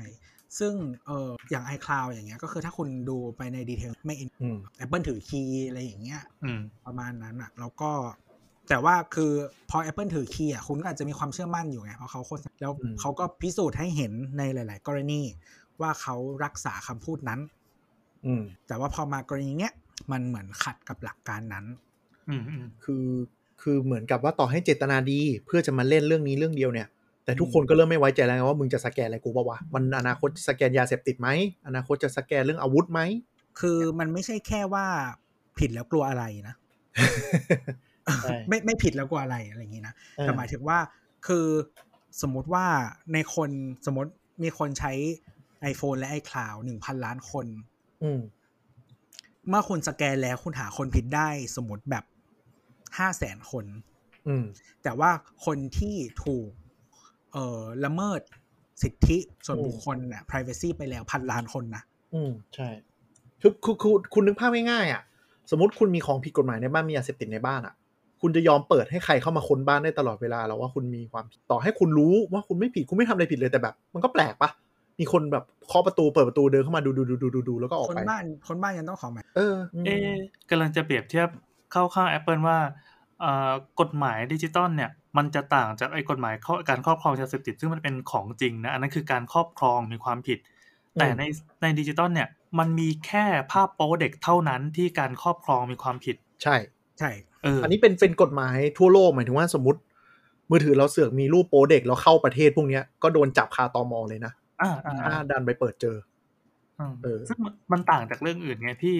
อืมที่จะต้องมีการเอาไปแชร์แล้วไปเผยแพร่ก่อนมันถึงจะมีความผิด แต่นี่คือแค่เก็บไว้ก็มีความผิดแล้ว ใช่ถูกถูกถูกครับ แต่ว่ามันก็เขาเรียกว่าอะไรอะ เหมือนอย่างที่บอกอะมันมันขัด มันละเมิดสิทธิ์เราตั้งแต่แรก แต่ว่าเข้าใจว่า ส่วนหนึ่งคือเราต้องยินยอมต้องยินยอมในที่นี้ไม่ใช่แบบว่าติ๊กยินยอมอะนะแต่ว่าหมายถึงว่า Apple มันจะบอกให้เรารู้ว่า ถ้ามึงใช้ของกูมึงยินยอมอันนั้อ๋นอเหมือนเหมือนมันเป็นข้อตกลงยิบยิบยิบยิบ ตั้งแต่แรก ใช่คิดแล้วว่านะแล้วมันเหมือนกับ พอมันโดนแฉออกมาเนี่ยมันเป็น tools ใหม่ที่จะเอามาใช้สมัยก่อนมันไม่เคยมี อันนี้มันเป็น tool ใหม่จะมาใช้ปุ๊บ แล้วสื่อทุกคนก็พุ่งเป้าไปที่ Apple เราไม่ได้เห็นสภาพ Apple ที่โดนต้อนอย่างเงี้ยมาหลายปีแล้ว ตอนนี้คือโดนต้อนหนักมากจากสื่อจากองค์กรต่างๆ ว่าอยากให้เปิดเผยว่ามันทำงานยังไงเป็นอะไร คือเราว่ารู้สึกว่าอะไรเรื่องบางอันอะ มันเรามีทางออก แล้วก็คำตอบแง่ของว่าหลักคิดพื้นฐานมันมาจากอะไรอะไรเงี้ยใช่แต่อันเนี้ยเรารู้สึกว่าหลักส่วนตัวเรารู้สึกว่าหลักคิดพื้นฐาน มันขัดกับหลักคิดพื้นฐานที่เขาใช้มาโดยตลอดอ่ามันมันมันว่าควรจะเป็น principle หลักของ Apple ที่ว่าใช่ใช่ถ้าใช่ใช้กฎนี้กูจะใช้กฎนี้ใช่พอมันมีอันนี้มาปั๊บมันสั่นคลอนความแข็งแรงสุดๆของ Apple ไปใช่ใช่คืออย่างเรื่องอื่นอะเขามีทางหลีกด้วยนะ ถึงแม้จะผิดกฎหมาย ถึงแม้ไม่ได้ผิดกฎหมาย ถึงแม้กฎหมายจะให้อำนาจไว้อืมเช่น บอกว่าขอค้นรูป หรือขอค้นอะไรอย่างเงี้ย มีหมายขอปุ๊บขอดูข้อความต่อให้มีหมาย Apple ก็บอกว่าให้แชทได้ทั้งหมดเลย แต่เป็น encrypted ที่ Apple ก็เปิดเองไม่ได้ ฉันไม่มีคีย์ฉันมีแค่ก้อนข้อมูลใช่ถ้าเธอเปิดได้ก็เอาไปใช่ เพราะว่าซึ่งฉันกรณี stop มันกรณีนี้มันไม่ใช่ไงเขาไม่ได้ตอบแบบนี้เขาไม่ได้บอกว่าจะจะจะเอาก็เอาไป อันนี้คือกูสแกนให้เลย กูสแกนให้เลยแล้วกูไปแฟลกเจ้าหน้าที่เลยว่าคนนี้ผิดโอ้นึกออกไหมเออ อันนี้โหดเออ มันเลยเป็นเรื่องใหญ่ไงคนก็ตกใจว่าแบบ โอเค ตอนนี้มันเป็นเรื่องของการครอบครองอ่ารูปโป๊หรือสื่อโป๊เด็ก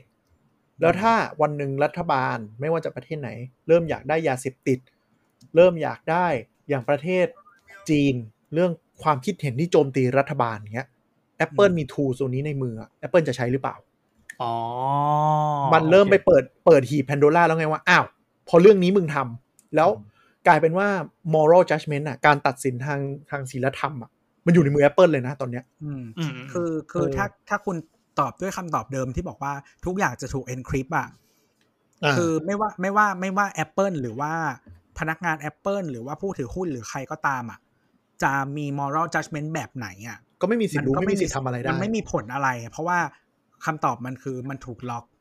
อ่าไม่ว่าคุณจะคิดยังไงแต่ของมันถูกล็อกอยู่คุณทำอะไรกับมันไม่ได้อ่า แต่อันเนี้ยคำตอบ Apple มัน simple Apple มันบอกว่ามัน encrypt ก็จริงมันล็อกก็จริง แต่ก่อนที่จะล็อกอะก่อนก่อนที่จะจะมีเข้าสู่ล็อกอะเอฉันอขอดูก่อนนะ ก่อนจะก่อนเก็บล็อกให้เธอใช่คือกลายเป็นเหมืว่าอนเหมือนเรา AI เหตมืรอวนจเราสอบจะส่งแบบเหมือนเราจะส่ง messenger ไปหาไปแบบที่เก็บของอะอืม messenger บอกขอขอขอรีวิวเปิดดูก่อนนะ อืม แล้วหลังจากนั้นก็เก็บแล้ว คือไม่ได้จำไม่ได้ดูแต่มีการสแกนเหมือนสแกนกระเป๋าอะ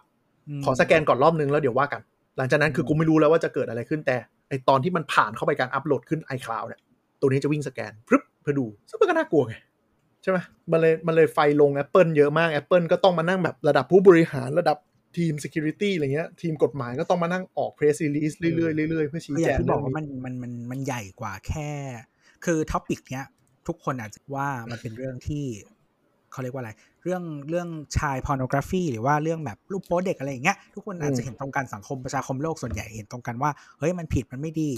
อืมนี่นั่น แต่ว่าคำคำถามมันใหญ่กว่านั้น เพราะว่ามันเป็นลักษใช่ณะมันคือการการได้มาซึ่งหลักฐานด้วย คือเรารู้ยาเสพติดภาพโปอาวุธอะไรเงี้ย หลายประเทศมันผิดถูกไหมแต่มึงไม่สามารถแบบเอาถ้าโดรได้นหไปลักบิฐานนมาอย่างผิดกฎหมายอะเออมันใช้ในศาลไม่ได้ อันนี้มันไม่ผิดกฎหมายไง เพราะมันถือว่าเป็นอืม device ที่ใช้ แต่มันเหมือนกับ ถ้าคุณยอมให้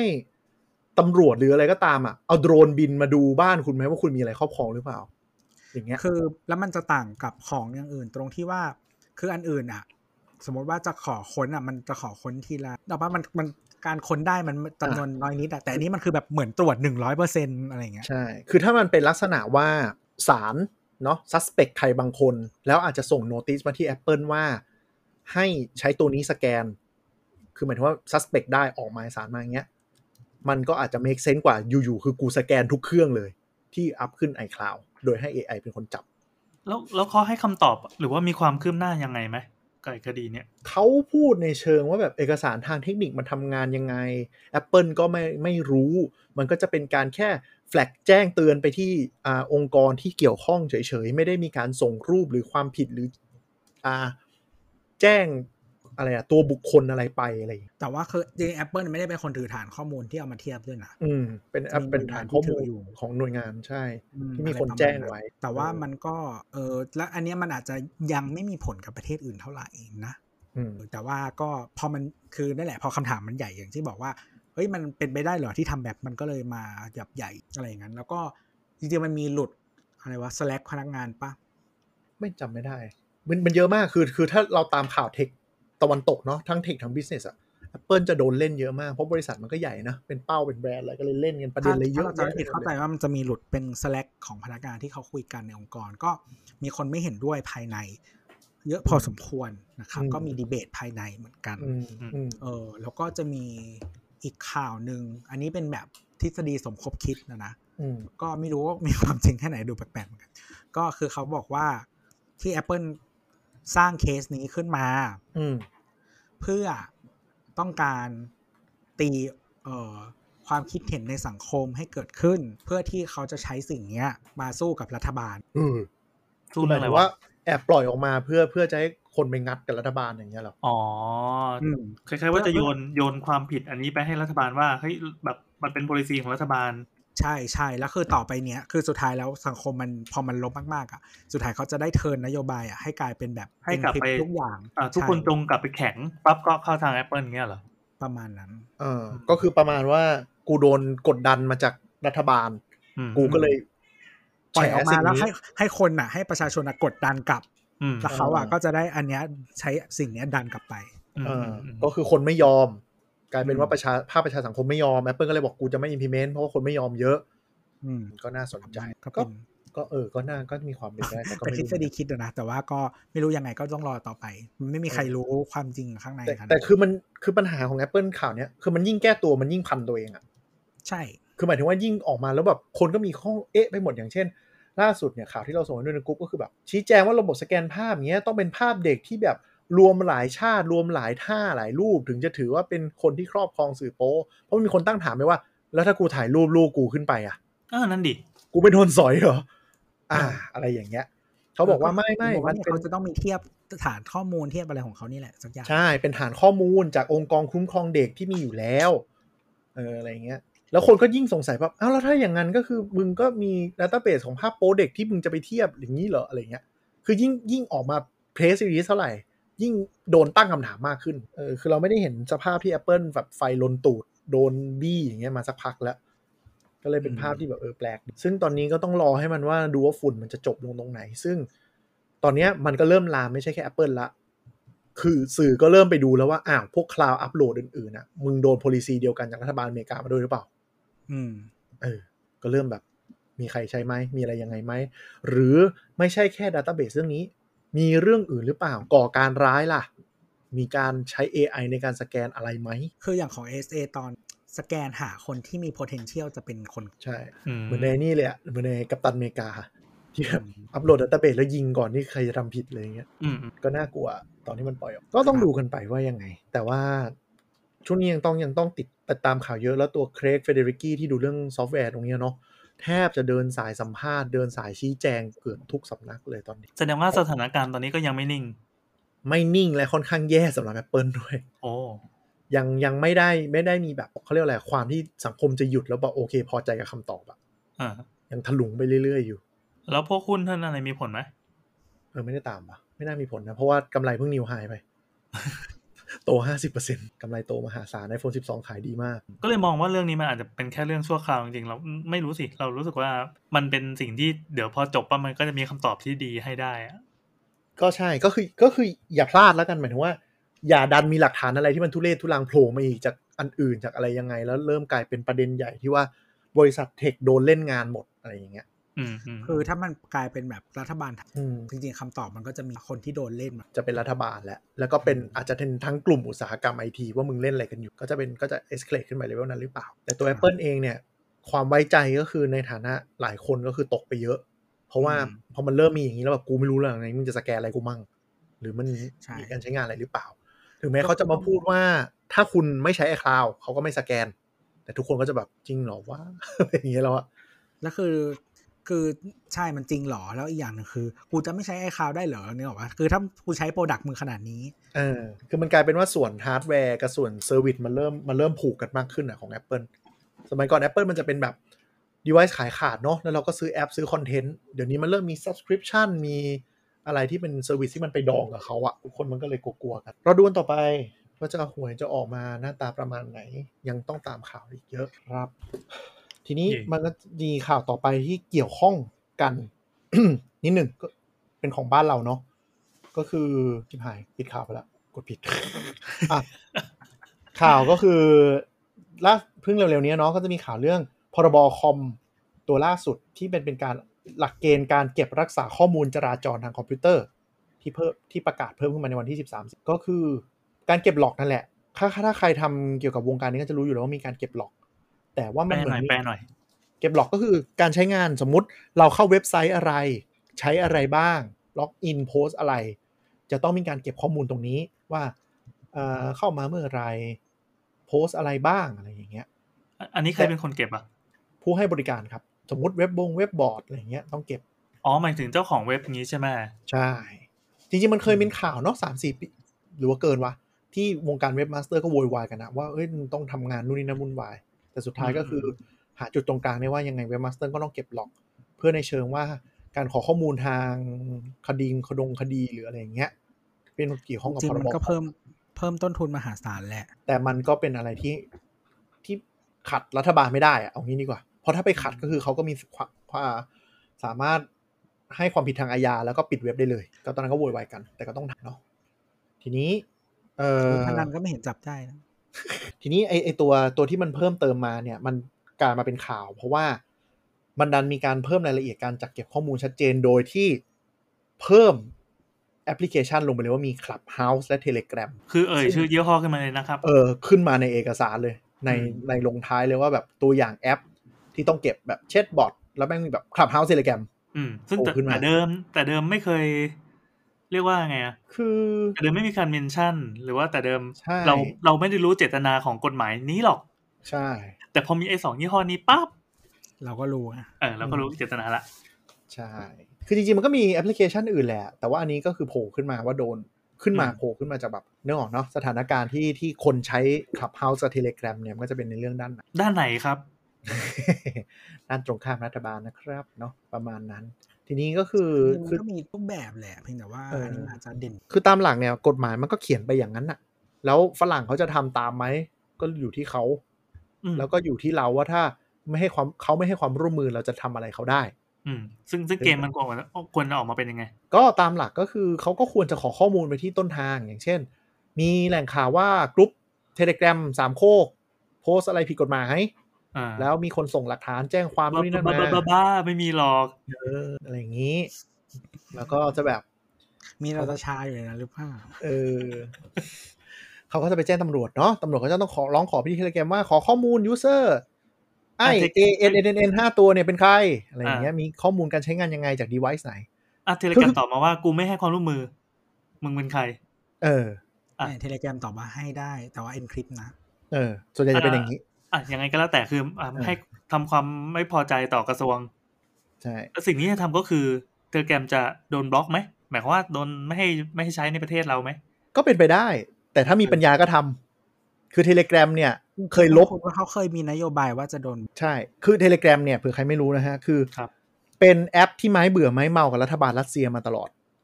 และรัฐบาลรัสเซียไม่เคยแบนได้ คือ Telegram เนี่ยเป็นแพลตฟอร์มที่โจมตีรัฐบาลรัสเซียบ่อยมาก จนรัฐบาลรัสเซียเนี่ยจะหาทางบล็อกและแบนให้ได้ Telegram เป็นแอปของรัสเซียนะครับ เป็นองค์กรอิสระของรัสเซีย ก็คือเป็นแอปของรัสเซียแต่แต่ไม่ได้ใยดีกับรัฐบาลรัสเซีย ใช่เฮ้ยซึ่งก็คือซึ่งฟังดูเป็นเป็นเป็นท่าทีที่ดีนะ เมื่อก่อนเราเคยได้ยินมาว่าเฮ้ย Telegram แม่งของรัสเซียปั๊บเราจะถอยมาหน่อยละนี้แสดงว่ามันมีนิสัยรัสเซียรัสเซียหรือเปล่า คืออะไรวะแต่จริงๆไม่ใช่ไง เพราะว่ามันก็ดันทะเลาะกับรัฐบาลรัสเซียด้วย ใช่ ก็คือจริง ๆเขาทำเพราะเขาทะเลาะกับรัฐบาลรัสเซียนั่นแหละอ่าอืมก็คือโดนบล็อกโดนอะไรอย่างเงี้ย Telegram มันก็ย้ายย้ายเซิร์ฟเวอร์ย้ายอะไรหนีตลอดจนบล็อกไม่ได้แล้วรัฐบาลรัสเซียเออเลิกบล็อกแล้วช่างไหมคือหมายถึงว่าแบบแมวจับหนูอะมันเหมือนบล็อกเว็บอะแล้วมันก็บล็อกแล้วแบบคนแม่งก็ไหลไหลไหลไหลตลอดจนเออช่างแม่งละอะไรเงี้ยเทแกมันอยู่ในสถานะอย่างนั้นอะถามว่าเราบล็อกได้ไหมถ้าเรามีปัญญาบล็อกได้ก็บล็อกไปเลย เพราะถ้าเข้าฐานผ่าน HTTPS เนาะมันก็เป็น encrypted มันก็ไม่มีทางดัก traffic ได้อยู่แล้วว่าคุณเข้าทางไหนยังไง ก็เหมือนที่พยายามบล็อกเว็บกันอะแล้วที่ที่ก่อนหน้านี้มันจะมีคำสั่งอันนึง ก่อนหน้านี้คือแบบไม่นานเนี่ยที่แบบมีคำสั่งว่าอยากให้บล็อกเว็บนั้นเว็บนี้ แล้วก็จริง ๆ แม้แต่คนในกระทรวงเองก็บอกว่ามันมันทำไม่ได้อะเพราะว่าระบบเว็บรุ่นใหม่เนาะ HTTPS เนี่ยมันเป็นพอมี address ตรงปุ๊บ มันก็มีท่อหลายท่อที่มันสามารถวิ่งไปได้ เพราะว่ามัน encrypt ไงคือผู้ให้บริการหรืออะไรมันไม่มีทางเห็นว่าคุณเข้าเว็บอะไรก็ทำอะไรคุณไม่ได้อยู่แล้วแต่มันถามว่ามันบล็อก ช่องทางบางอันได้ไหมก็อาจจะได้อย่างเว็บโป๊เว็บโป๊ที่โดนบล็อกกันเนาะแต่คนก็มีช่องทางจะไปอะไม่ได้ง่ายไม่ได้ยากใช่ไหมจะบล็อกก็คือเหมือนเทคโนโลยีการหนีบล็อกมันเดี๋ยวนี้มันพัฒนาไปไกลมากแล้ว โดยเฉพาะพวก service ที่เป็นระดับโลก มันก็มันก็เจออะไรแบบนี้มันเยอะมากแล้วละกัน คือยิ่งเป็นแอป ยิ่งยิ่งเป็นแอปอะมันบล็อกยากกว่าเว็บนะเพราะเว็บคือคุณบล็อก address ที่พิมพ์เข้าไปเพื่อ request เข้าไปที่ที่อ่าคนให้บริการอินเทอร์เน็ตเราได้อ่านึกออกไหม มันก็จะบล็อกตรงผู้ให้บริการอินเทอร์เน็ตเราถูกปะแต่แอปเนี่ย คุณจะไปบล็อกยังไงอะในเมื่อสมมติแอปเขาบอกเฮ้ยไอ้ไอ้ท่อตัวเนี้ยประเทศไทยแม่งแบนเว้ยงั้น IP ประเทศไทยกูก็สลับท่อปึ๊บจบทำอะไรไม่ได้ละก็จริง ๆ ลองคิดดูว่าถ้า ถ้าใครเคยตีกับพวก IO มันมุดออกมาหาทุกแอปที่ที่มีอะถึงแม้รัฐบาลจีนยังบล็อกจีนยังบล็อกไม่ได้เลยเออจีนที่บล็อกเก่งมากๆ ยังบล็อกไม่หมดเลยจะอะไรไปสู้ทีนี้คำถามต่อมาก็คือ อะ อย่างเรารู้ว่า Telegram เนี่ยไม่ไม่ได้ให้ความร่วมมือ อาจจะให้ความร่วมมืออะกูส่งข้อมูลให้ได้ว่า user เนี้ยมีเข้ามาจริงหรืออะไรจริง แต่กูไม่สามารถบอกได้ว่าเบอร์มือถืออะไรเป็นตัวตนไหนมือถือยังไงเงี้ยหรือคุยอะไร คุยอะไรคุยอะไรนี่ไม่ได้อยู่แล้วคุยอะไรประยุทธ์ไม่ซึ่งพอคุยอะไรไม่ได้ รู้ไม่ได้เนี่ยมันก็จะยากในการเขาเรียกว่าอะไรเป็นหลักฐานการเอาผิดนะใช่ทีนี้มันก็เลยคนคนที่บทความที่วิเคราะห์กันนะเนาะเขาก็เก็งกันว่า ก็เป็นไปได้ว่าเขาจะไปขอทาง ISP ก็คือผู้ให้บริการอินเทอร์เน็ต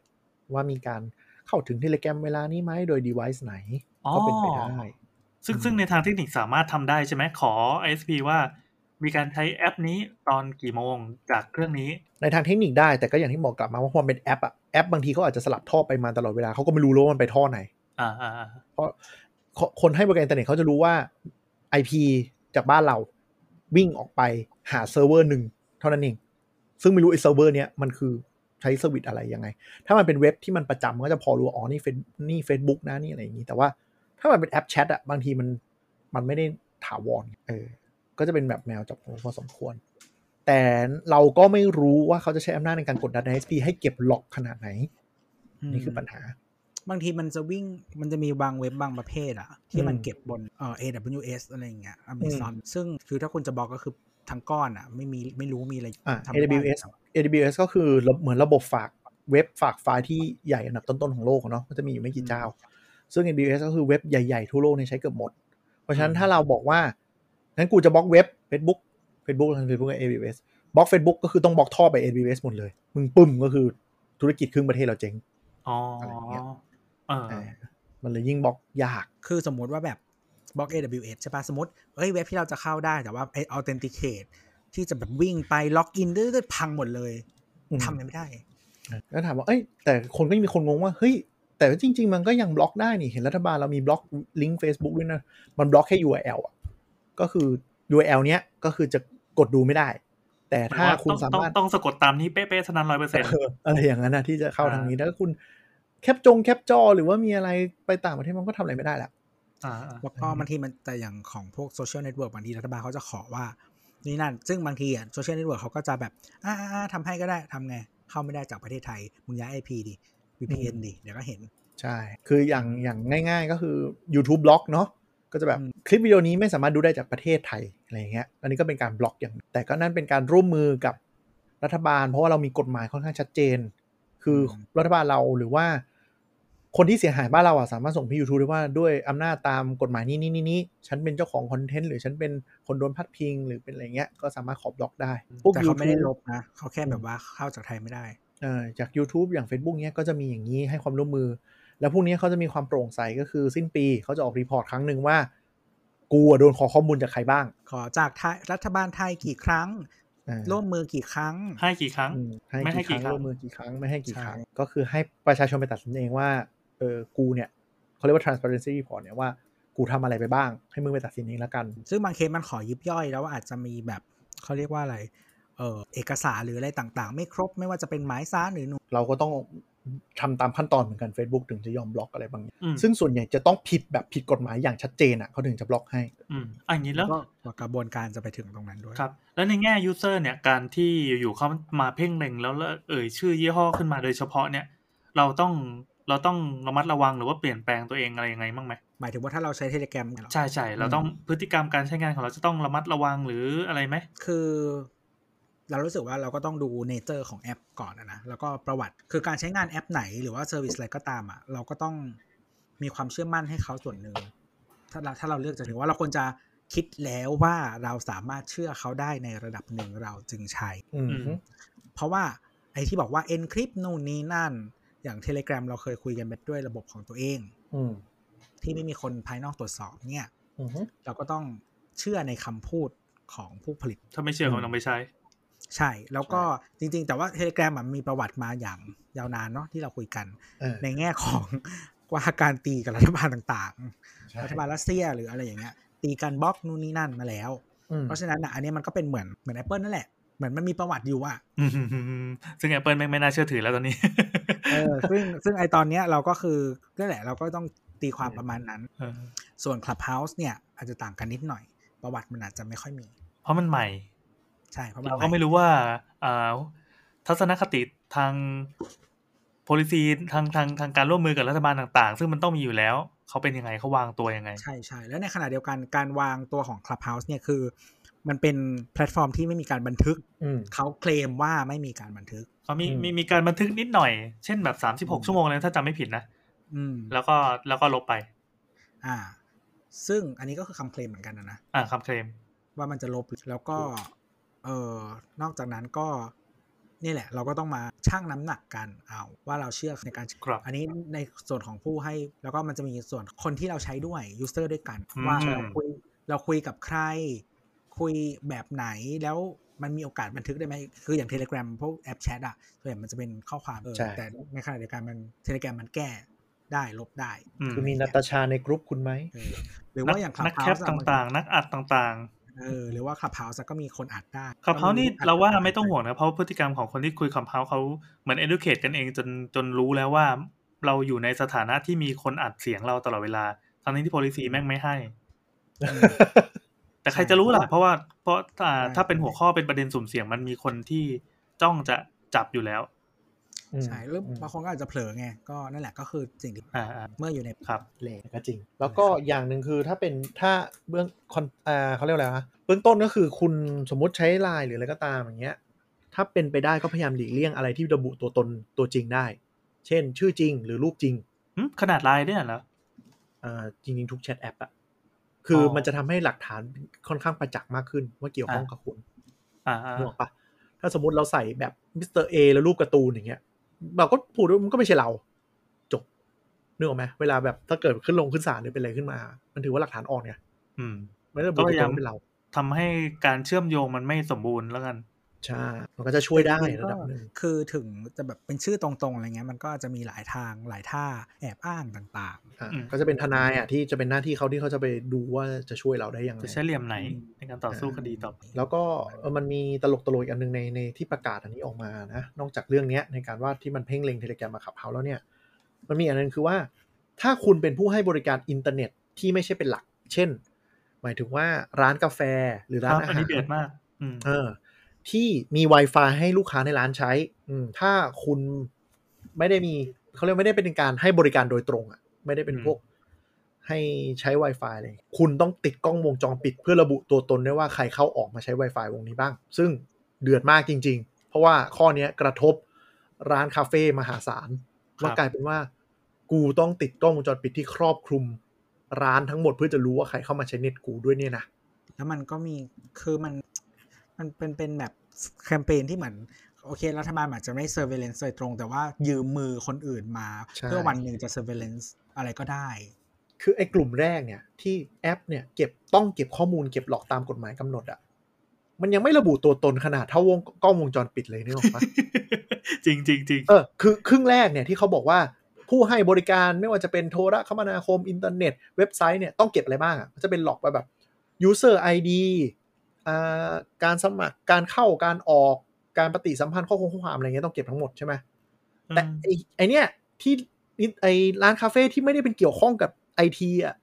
ไม่ต้องติดกล้องวงจรปิดอะซึ่งรู้ตัวตนรู้ใบหน้ารู้อะไรทุกอย่างที่มันจะไปสืบต่อได้ มากกว่าการเก็บ log อีกอะเขามีจำนวนวันไหมจำนวนวันของ storage อะไรเงี้ยเหมือนจะมีระบุด้วยนะ ถ้าจำไม่ผิด ใช่ใช่ใช่จะมีจะมีรายละเอียดอยู่เลยว่าต้องเก็บไว้อย่างน้อยกี่วงกี่วันอะไรอย่างเงี้ยซึ่งซึ่งกูขายน้ำปั่นอะ เออ กูต้องมีเซิร์ฟเวอร์ด้วยเหรอวะมันก็คือมันก็คือเหมือนติดกล้องวงจรปิดบ้านอะแต่กลายเป็นว่ากูต้องติดแล้วกูต้องสามารถ refer ได้ว่า คนใช้เน็ตเวลานี้ถึงเวลาเนี้ย คือไอคนเนี้ยที่เดินเข้ามาในร้าน เออ คือมึงบ้าปะคือมันเขียนว่าติดต้องกล้องวงจรปิด และบันทึกรายละเอียดการเข้าใช้งานของผู้ใช้บริการ เออ เออ คือสมมติผมไปนิทานคาเฟ่พี่แอนผมเปิดคอมขึ้นมาใช้แล้วขอ Wi-Fi ร้านปุ๊บเราต้องมี log ที่รู้ได้ว่า อ๋อมี user ที่เข้ามาใช้เน็ตเวลานี้suspect ว่าเป็นไอเนี้ยที่มานั่งเวลานี้อย่างเงี้ยแล้วเมื่อเดือนที่แล้วไอคนเนี้ยมาอยู่นั่งอยู่ตรงนี้ของร้าน ใส่เสื้อสีเขียว ใส่แว่น นั่งอ้วนพุงพุ้ยอะไรอย่างนี้ จัดทำบันทึกรายละเอียดเอกสารเกี่ยวข้องการใช้บริการของลูกค้า เพราะฉะนั้นฟรี Wi-Fi ที่แบบเข้าไปได้หรือว่าใส่ password แล้วจบอะ ก็ใช้ไม่ได้นะ เพราะว่าคุณแยกไม่ได้ว่าใครเป็นใครไอ้นี่มันกระทรวงอะไรของมันวะ เออ กูจ้างมันมาทำอะไรวะเนี่ย จ้างมาแทร็กเรา อะไรวะ ใช่ เนี่ยมันเลยเป็นปัญหาพอสมควรว่าแล้วร้านที่แบบแค่เนี่ยปล่อย Wi-Fi ให้คาเฟ่คนมานั่งครึ่งชั่วโมงอะต้องทำขนาดไหนถึงจะพอใจพี่เขาวะ อืม เออ กูขายน้ำปั่นคือ คือสมมุติว่าสมมติสมมติอย่างอย่างร้านพี่แอนอะจริงๆมันมีกล้องอยู่แล้วใช่ไหมอ่ามีอยู่แล้ว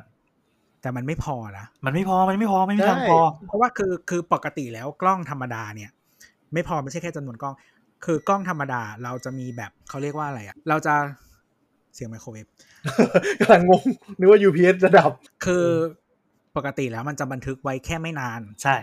ตัวสตอเรจมันมีภาพมันจะลูปไปหมายถึงว่ามันจะบันทึกของทับของที่เก่าที่สุดไปเรื่อยๆซึ่งปกติแล้วมันอาจจะเป็นแบบไม่กี่วันหรือบางที่ยี่สิบสี่ชั่วโมง หรืออะไรก็ว่าไปอื เออ แต่นี้คือแบบโอ้โหให้กูเก็บนานโอ้โหจะมานั่งดูบ้าบอไอ้บ้านั่นมาใช้มีโปรโมชั่นมีโปรโมชั่นอ่าแถมเนสให้กับคนที่ทำคาเฟ่อย่างเงี้ยเหรอหรือว่าลดภาษีคลาวอะไรเงี้ยเหรอไม่รู้มีมีมาลองรับไหมอะมันเก็บกี่วันนะเคนไม่เออพยายามหาอยู่แต่ว่าไอ้ประกาศตัวเนี้ยมันยังคือเราจำได้ว่ามันเก็บเก็บเกินไปมากๆอะเกินในระดับความมั่นคงเลยอะ คือคือสมมติเก็บสองเดือนอย่างเงี้ย แล้วคุณมีกล้องสมมติคุณมีกล้องสิบตัว NAS มึงต้องเท่าไหร่อะ ไม่แล้วแล้วที่ที่คุยตะกี้คือมันไม่ใช่แค่กล้องเว้ย มันต้องรู้ด้วยว่าคนที่เปิดคอมและ access อินเทอร์เน็ตมาตรงนี้มันคือคนไหนในกล้องอะแล้วแล้วคือเขาเรียกว่าอะไรอะคืออาจจะต้องมีระบบแบบว่าล็อกอง login เพื่อจะระบุคนได้ใช่ไหมใช่ แล้วเราต้องรู้ด้วยว่าพนักงานอะ เอาโค้ดไปให้คนเนี้ย คนเนี้ยเข้านึกออกไหมสมมติ นึกถึงนึกถึงร้านร้านคาเฟ่ที่มันมีวางระบบ user ที่มันใช้แล้วทิ้งกันเนาะดีๆอะมันก็ต้องมานั่งทำ log นะ ว่าแบบคนเนี้ยเข้าเวลานี้ใช้ user ID นี้เวลาเท่าไหร่เท่าไหร่ แล้วต้องมา map ให้ได้ เพื่อให้เจ้าหน้าที่เวลาขอตรวจ แล้วต้องเก็บไว้ด้วยแล้วถ้าสมมติว่าทางไงแล้วเปิดเน็ตมา hard disk กูภาพคือกลายเป็นว่าร้านอาหารหรือร้านเน็ตร้านกาแฟ แม่งต้องทำระบบเน็ตเหมือนที่แบบเราไปใช้ตามโรงแรมอะโรงแรมมันจะต้องระบุตัวตนได้นึกออกปะใส่เลขห้อง ใส่ปุ๊บอะไรเงี้ยเราจะรู้ว่า การใช้งานอินเทอร์เน็ตนี้มีการเก็บข้อมูลตามกฎหมายด้วยนั่นแหละซึ่งร้านกาแฟสเกลเล็กๆ มันจะไหวเหรอวะใช่ไหมโอเคเราก็พอพอจะพอจะเห็นภาพแล้วว่าแม่งไม่ make sense มากๆเว้ยอืม แต่เขาถือว่าไม่ได้ รัฐบาลต้องรู้ให้ได้ว่า ใครใช้อินเทอร์เน็ตจากที่ไหนและเป็นใคร ซึ่งสิ่งที่มันเกิดจาก mindset เรื่องการออกกฎหมาย ซึ่งซึ่งเอามาความมั่นคงเป็นเป็นธงหลักอะ ใช่ ไม่ได้ไม่เน้นไม่เน้นความคล่องตัวของธุรกิจหรืออะไรทั้งสิ้นเลย ใช่ใช่ซึ่งมันกระทรวงมึงชื่อกระทรวงอะไรนะดิจิตอลเพื่อเศรษฐกิจและความและความมั่นคงไม่มีใช่ไหมและสังคมไม่มีเพื่อสังคม ความมั่นคงมึงมาจากไหนเปลี่ยนชื่อเป็นดิจิตอลเพื่อความมั่นคงของบุคคลหนึ่งสองสามสี่ห้าครับความมั่นคงของรัฐของรัฐบาลสำหรับบุคคลไม่กี่คนครับคืออันนี้เราคุยกันเนี่ยที่ที่เราคุยกันตอนนี้ อันนี้มันเราพูดแค่มุมว่า practicality หมายถึงว่ามุมแบบการทำจริงใช่ไหมเรายังไม่ได้แตะมุมว่ามันแบบทำลายสิทธิส่วนบุคคลไปขนาดไหน โอ้เย่ใช่แต่เมื่อกี้เราก็ปูมาในระดับ Apple ให้รู้ว่าโลกที่หนึ่งอะมันคุยกันไปขนาดเนี้ยใช่เขาเขาคอนเซิร์นกันเรื่องอย่างเงี้ยไอเราโลกที่สามซึ่งรัฐบาลมึงเพิ่งหัดใช้อีเมลกันในหน่วยงานราชการอะ อันนี้เป็นข่าวเดือดวันนี้จะเพิ่มเข้ามา นั่นแหละ มันตลกคือมันคือคือเราเรารู้สึกหลายรอบแล้วนโยบายของของรัฐบาลไทยเนี่ยไม่ว่าไม่ว่าจะเปลี่ยนไปกี่สมัยนะโดยเฉพาะอีกระทรวงเนี้ยซึ่งซึ่งไม่รู้ว่าสุดท้ายใครแม่งไปนั่งตรงหัวหรือว่าใครที่เป็นคนชี้ขาดว่าว่ากูจะพาหัวเรือนี้หันไปทางไหนมันออกเป็นทรงนี้หมดเลยมันคือการออกนโยบายที่คนไม่ได้ไม่ได้ทำธุรกิจอะ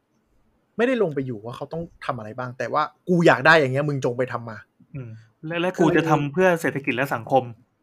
คือมึงมึงมึงไม่ทำเศรษฐกิจและสังคม เออ คือพวกมึงจงพินาศให้หมด คือง่าย ๆ คือมึงไม่ทำมึงผิดจบ มึงไม่ต้องพูดอะไรมาก มึงทำตามที่กูสั่งถ้ามึงแล้วกูจะไม่กูจะไม่ออฟเฟอร์อะไรให้มึงด้วยนี่คือคำสั่ง แล้วมึงไปหาทางมา ใช่ ถ้าทำถ้าถ้าทำไม่ได้ก็เลิกทำอืม แล้วถ้าคุณไม่ทำคุณจงใจไม่ทำวันหนึ่งมีคนโพสต์ผิดพรบคอมอยู่ในร้านคาเฟ่คุณ แล้วคุณแท็กไม่ได้ คุณก็ผิด นี่คือความผิดอืม เพราะว่ามันไม่ใช่แค่ติดวงจรจนปิดแล้วดูว่าเฮ้ยโพสต์เวลาบ่ายสามโมงวันที่สิบห้าแล้วขอมาย้อนตำรวจมาขอย้อนดูกล้อง แล้วเจอคนคนนี้ไม่ได้นะ ต้องรู้เลยนะมัน access เวลาไหนเครื่องไหนนึกออกปะเพราะตำรวจเขาก็จะมี IP มาโดยประมาณหรือว่า user มาประมาณแล้วเขาจะมาดักกับเราว่า เนี่ยมันมาจากร้านเนี้ยคุณต้องรู้ให้ได้ว่าใคร อืม ซึ่งอย่างที่ตัวบอกว่า คือเรามองในมุมในมุมเรื่องเทคนิคเนาะจริงๆมันมีมุมอื่น ๆที่ที่ ได้รับผลกระทบอย่างมหาศาลจากอีตัวนโยบายเนี้ยถ้ามัน ถ้ามันใช้งานจริงแล้วมันมีการบังคับใช้จริง ๆ ไม่ใช่แค่เป็นเสือกระดาษอะซึ่งวันหนึ่งถ้าเกิดว่ามันมีอะไรก็ตามขึ้นมาไอ้ตัวนี้มันก็คงได้หยิบมาใช้ไง อันนี้ตอนนี้เรากำลังนับถอยหลังไปสู่อะไรก็ไม่รู้นะ ซึ่งเขาหยิบตัวนี้มาใช้เป็นอาวุธแล้ว ไปสู่ความอะไรก็ไม่รู้พรบคอมอันเดิมมันก็บ้งอยู่แล้วนะอ่ามันบ้งมันบ้งตั้งแต่มีคำว่าพรบคอมแล้วก็แล้วก็บังคับใช้มาบ่อยๆอะ มันเสือกเป็นกฎหมายที่ศักดิ์สิทธิ์มาก ใช้บ่อยมาก สะดวกมาก คือใครทำอะไรผิดบนคอมพิวเตอร์ก็คือมีโอกาสผิดพรบคอม เออ มึงนำเข้าข้อมูลเท็จหมด เออนำเข้าข้อมูลคอมเป็นเท็จอย่างเงี้ยไม่ยังตีกันตายเลยเลยเขาคือนับเป็นเท็จไม่เท็จ ซึ่งเท็จไม่เท็จบางทีมันก็แบบโซ subjective อะนะ อืมใช่ เท็จเมื่อกูไม่พอใจ ซึ่งเจตนาของกฎหมายตอนที่ออกข้อนี้มา มันไม่ได้เอาไว้ฟ้องหมิ่นกันแบบนี้ หรือว่าฟ้องว่าอี มึงโกหกผ่านโซเชียลอะไรเงี้ย อืมไม่ใช่เลย คือกลายเป็นว่าฉันได้ยินข่าว ฉันอยากแชร์ ฉันกดแชร์ ฉันส่งต่อ แล้วมันดันไปทำให้มี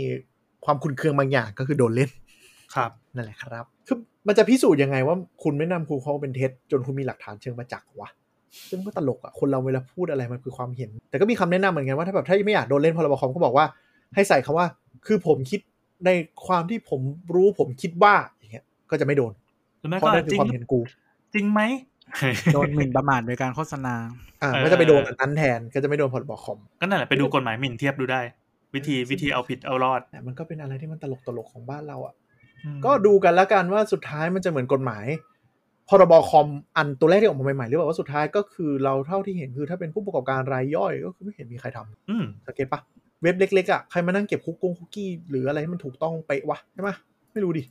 แล้วก็ไม่รู้เหมือนกันว่ากฎหมายประเทศนี้มันจะบังคับขนาดไหนซีเรียสขนาดไหนด้วยซ้ำหรือว่าเขาออกมาเพื่อจะไปกดดันรายใหญ่ๆแล้วรายเล็กๆก็คือหลับตาข้างหนึ่งก็ไม่รู้ หรือวันหนึ่งอืมคือ มีคนผิดคดีใหญ่ ๆ ดันหวยตกมาที่เรา แล้วเราไม่ทำตามก็เลยโดนเล่นหรือเปล่า มันคือมันมีหลายมิตินะมันมีมิติอืมที่ว่าคนออก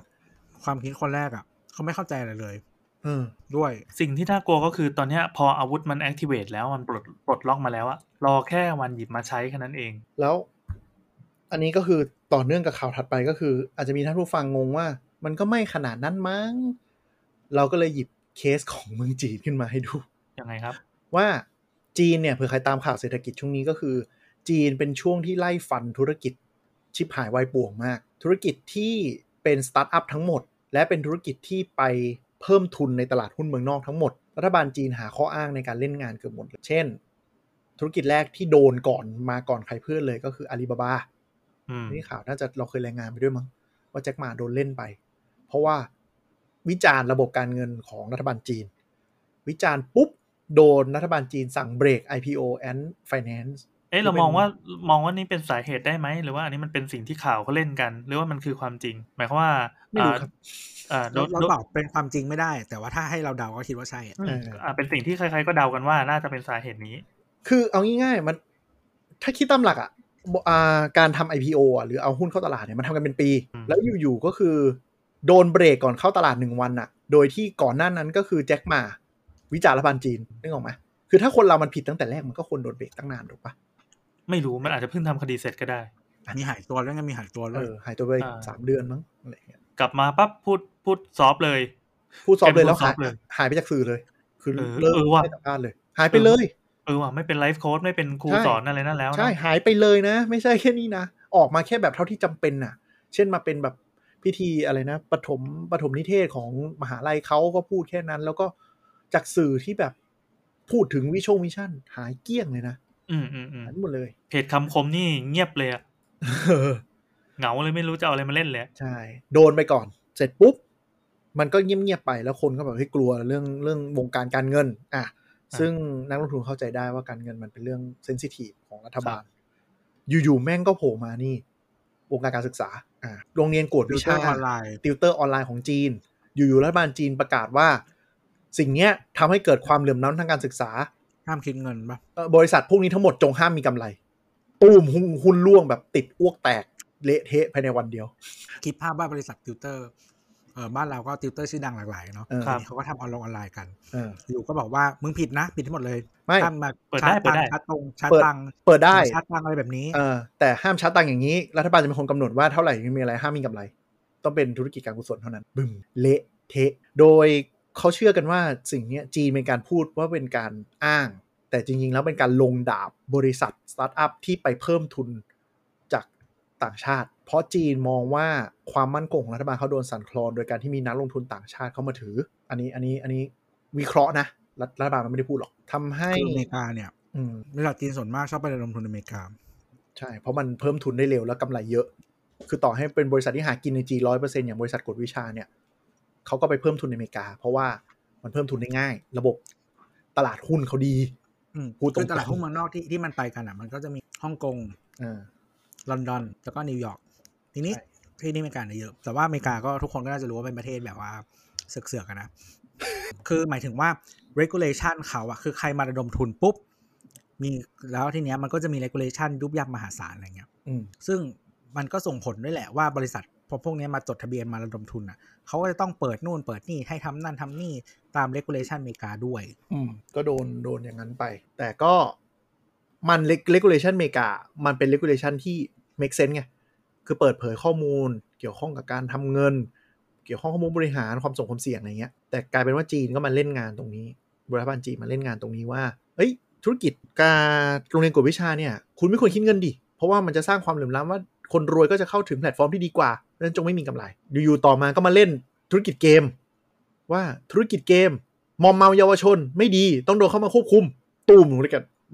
หุ้นบริษัทเกมร่วงเละ คือเล่นกันอย่างนี้เลย ไล่ไล่ไล่สตาร์ทอัพไปเลยว่าสตาร์ทอัพไหนที่มีเกิดอะไรในขนาดนี้บ้าง ล่าสุดก็มีเล่นอีกอธุรกิจขนส่งอาหาร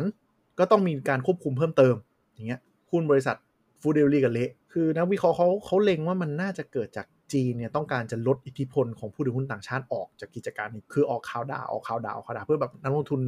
ฝรั่งอะเนาะก็จะแบบอุ้ยกลัวแล้วกูไม่ถือหุ้นบริษัทพวกนี้ละคนอืม speculate เขาเรียกว่าอะไรคาดการณ์อย่างนั้นเนาะคาดการณ์ว่าจะเป็นอย่างนั้น จนอันที่เริ่มชัวร์ก็คือ TikTok อะ TikTok เนี่ยตอนนี้มันเป็น global คือใช้กันทั้งโลกอืมก่อนหน้าเนี้ยมันเป็นแอปฝรั่งชื่อ Musically แล้วก็มีเขาเรียกไม่แน่ใจว่าโคลนหรือว่าอะไรขึ้นมานะชื่อเป็น ByteDance ที่สร้าง TikTok ขึ้นมา แล้วไปซื้อ Musically รวมกันเป็นกิจการทั่วโลก หมายถึงว่าลอกลอกปั๊บเราไปซื้อ original ใช่มา ลอกแล้วใหญ่กว่าแล้วไปโอ้ซื้อโหแม่งเจ๋งว่ะใช่ ก็เลยทำให้ Musically ทั่วโลกเนี่ยเปลี่ยนมาเป็น TikTok อ่าก็เป็นบริษัทชื่อ ByteDance ซึ่งไอ้ ByteDance เนี่ย เป็นบริษัทบริษัทเขาเรียกเขาเขาบอกว่าตัวเองเป็น global อะอืมเออ แต่ว่าแบบทางอเมริกาทางอะไรก็กลัวถึงอิทธิพลของ ByteDance เพราะว่านึกออกไหมโซเชียลเน็ตเวิร์กก่อนหน้านี้มันเป็นบริษัทอเมริกา รัฐบาลมันยังพอมอนิเตอร์ได้ แต่มันกลายเป็น ByteDance เป็นของจีนปุ๊บเนี่ยรัฐบาลอเมริกามันแบบไปยุ่มย่ามมากไม่ได้ คือนอกจากจะยุ่งไม่ได้แล้วเนี่ยอืมมันถูกอิทธิพลรัฐบาลจีนได้ง่ายมาก ใช่ คือสมมติว่าเป็นบริษัทยุโรปเนี่ย อืมอเมริกาอาจจะไม่ได้มีอิทธิพลเข้าถึงอือืมมโดยเฉพาะประเทศที่เขาอาจจะมีกฎหมายอืมแต่ว่าสิ่งที่เขากลัวที่สุดก็คือรัฐบาลจีนเข้าถึง ใช่ คือถ้าเป็นบริษัทยุโรปอเมริกาก็เซ็งๆ แต่ก็ยังโอเคอะยังเป็นเพื่อนกันเฉยเฉยๆเฉยๆปล่อยปล่อยไปเออแต่พอเป็นจีนปุ๊บเนี่ยจริงๆ มันมีสงครามมาตั้งแต่หัวเว่ยแล้วเนาะที่เรารู้กัน เพราะมันเป็นจีนเนี่ย ByteDance ก็บอกตอนแรกว่าแบบเฮ้ยกูไม่เกี่ยวกู กูเป็นบริษัททำธุรกิจเว้ยกูไม่ไม่เกี่ยวข้องกับรัฐบาลมึงไม่ต้องกลัวกูรู้นี่นั่นอะไรอย่างเงี้ยข่าววันนี้ล่าสุดนะครับ ก็คือรัฐบาลจีนเข้าถือหุ้น b บ d ด n c e หนึ่งเปอร์เซ็นส่งคนมานั่งบอร์ด ปึ้งชัดเจนว่า นี่แหละ ว่ารัฐบาลจีนไม่ปล่อยธุรกิจอะไรก็ตามที่ให้อยู่นอกสายตา คือจีนเนี่ยมันจะมีโครงสร้างที่มันเผด็จการทางอินเทอร์เน็ตพอสมควร ซึ่งลักษณะของการมอนิเตอร์ทุกอย่างเนี่ยมันก็จะคล้ายๆพรบคอม อันนี้ถ้าว่ากันตรงๆนะหมายถึงว่าการรู้ว่าต้องเก็บเยอะเก็บอะไรรู้ชัดเจนเนี่ยมันค่อนข้างค่อนข้างจะเป็นเป็นอะไรที่รัฐบาลเผด็จการ คือมันมันไม่ใช่รัฐบาลเผด็จการทุกที มันเป็นหมายถึงว่า รัฐที่มองว่าตัวเองใหญ่นึกออกไหมบทบาทของรัฐต้องเป็นผู้พิทักษ์ทุกอย่าง ต้องเข้ามาเกี่ยวข้องกับวิถีประชาชนก็เป็นลักษณะ คือเราเลยคิดว่ามันมันเป็นธีมเดียวกันนะว่ารัฐบาลมองว่าตัวเองจะเป็นคนส่งเสริมภาคเอกชน หรือรัฐบาลจะมองว่ากูต้องมีหน้าที่สอดส่องการกระทำของเอกชน เพื่อจะมีสร้างความมั่นคง คือเขาก็จริงๆมันไม่ใช่แค่มุมก็มุมความมั่นคงก็อืมคือเขามองถึงเออซึ่งสุดท้ายมันอาจจะมาที่ความมั่นคงก็แหละแต่ว่าเขามองถึงว่าทุกอย่างอะ มันจะต้องถูกควบคุมให้อยู่ในคันลองที่ที่เขามอง ภาพไว้เท่านั้น ถ้ามันบิดออกไปเกินไกลเกินไปเขาก็จะต้องตบอืมก็คืคือออันไหนที่อืมอันไหนที่เขายังไม่แท็กเกิลหรือไม่ทำอะไรก็แปลว่า ยังพออยู่ได้หรือมันยังไม่ใหญ่จนเขารู้สึกว่าจะต้องเข้ามาจัดการเท่านั้นเอง เป็นประเทศที่รัฐแข็งแรง ดังนั้นถ้าอืมอะไรที่มาขัดขวางความแข็งแรงของรัฐมันก็จะต้องถูกเกลา คืออย่างเช่นยกตัวอย่างมันเมื่อก่อนมันมันเคยมีซีรีส์จีนเรื่องหนึ่งที่เป็น BL อะบ่อยๆเลย เออเหมือนมันเป็นซีรีส์แบบใต้ดินมั้ง ก็ไม่ถึงกับใต้ดินหรอก แต่ก็มันก็มีฉายแบบแนวออนไลน์อะไรอย่างเงี้ยครับอืมเออแล้วอยู่มันก็ดังขึ้นมามากๆอะ จนรัฐบาลก็เลยบอกว่าไม่ได้เลยก็เลยตัดจบฮะฮะจริงเหรออืมตัดจตับดจบเลย โชว์เดียวก็นักแสดงสองคนนั้นห้ามรับงานฮะโอ้โหอ๋อในจีนในจีนเออยังยังมีอาณาเขตอยู่ แต่คือถ้าไปทำข้างนอกแล้วแบบเหมือนเดี๋ยวมันภาพกลับเข้ามารัฐบาลเขาก็ไม่แฮปอืเอมอคือกลายเป็นว่าเขาเป็นคนกดกำหนด ชุดความคิดหรือจารีตของคนในสังคมอะใช่ใช่คือคือก็คือจีนเขาไม่ยอมรับเอ่อ LGBTQ+ อะไรอย่างนี้อยู่แล้วนะอืมเออไม่เข้าใจว่าไม่ได้ดีนายแบบรัสเซียนะที่บอกว่าแค่หรือเกาหลีใต้เลยก็รัฐบาลเขาก็ทำให้รู้ว่า แต่ก็กลายเป็นผลิตภัณฑ์ส่งออกอันหนึงเหมือนกันของจีน ใช่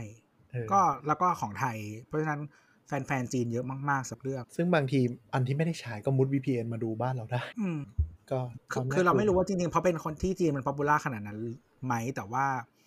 เหมือนทุกอันอะถึงแม้มันจะเป็น niche ที่อื่น แต่ว่าด้วยสเกลของคนจีนมันก็ใหญ่อยู่มันก็คุ้มค่าในการแต่นั่นแหละมันก็มีความน่ากลัวว่าบทบาทของรัฐก็คือไม่ว่าจะเราหรือจีนอะ มันจะมองตัวเองเป็นยังไง แล้วจะควบอย่างของเราก็ตั้งป้อมโจมตีแล้วว่าแบบเนี่ย Telegram กับ Clubhouse ที่มาแรงแล้วก็ไม่ได้เป็นเป็นพื้นที่ของเขาอะ ก็อืมประกาศชัดเจนเลย ว่ากูกูกูจะมอนิเตอร์มึง คือของจีนอะเราก็รู้แหละว่าเขาทำอะไรได้เยอะกว่าเรา เยอะ อืมแต่เขาก็มีความแยบคายนะอืม ในการสร้างอะไรบางอย่างขึ้นมา ก็เนียนหน่อยครับเออเราว่าจีนมันก็เก่งทั้งซอฟต์พาวเวอร์และฮาร์ดพาวเวอร์เออ ประมาณนั้นนะแต่ว่าของไทยเราก็ คือจีนมันออกกฎแล้วแบบคนในประเทศยินดีที่จะทำตามให้อะมันเหมือนคือเป็นลัทธิเป็นอะไรอย่างนี้ปะส่วนหนึ่งแต่เราก็รู้สึกว่าคือถ้าคนมันเออเขาเรียกว่าอะไรทำให้คนอิ่มหลาย ๆ อย่างมันฟอลโล่งเพราะเขาเห็นภาพแล้วว่า อืมทำอะไรได้ผลอะไร แต่พออยู่ในประเทศที่ท้องก็ไม่อืมมันกินไม่ได้สักอย่างอะอ่า คือแม้ว่าจะจะริดรอนสิทธิ์บางอย่าง แต่เชื่อผู้นำชาติพ้นภัยอะไรอย่างนี้ มันพิสูจน์ใช่ให้เห็นไปแล้ว ใช่ แต่นี่คือแบบเชื่อผู้นำชาติล่มจมอะไรอย่างเงี้ยเออเรามองว่าเรามองว่าคนจีนเขาไม่มีพื้นที่เถียง หรือว่าแสดงทัศนคติที่ไม่ดีต่อรัฐบาลด้วย เพราะว่าเออมันถูกก็ส่วนหนึ่งควบคุมเบ็ดเสร็จปั๊บทุกคนคุยกันแต่ข่าวดี เออ ทุกคนก็เลยเหมือนโดนล้างสมองโดนแบบ โดนที่ว่าเออกูกูคงคิดแย่ไปเองคนอื่นเขาก็ของโเคที่มันไม่เคยมีอะบางทีเขาก็อาจจะไม่ได้อยากอืมคือไม่ไม่เคยรู้เขานึกว่าไม่ออกว่าว่าการมีมันเป็นยังไงใช่ใช่ไม่การไม่มีแบบเสรีภาพในบางเรื่องหรืออะไรแบบเนี้ยอืมเขาเขาไม่รู้สึกว่ามันสูญเสียอะไรเนาะอืมอืมแต่คนที่เคยมีแล้วไม่มีอะอืมเคยมีหรือว่าเคยสัมผัสอืมปุ๊บเราจึงต้องเดินทางท่องโลกโลมาโลนนั่นแหละครับ พอยัง พอพูดจบแล้วรู้สึกถอนหายใจกับความสิ้นหวังนี้ให้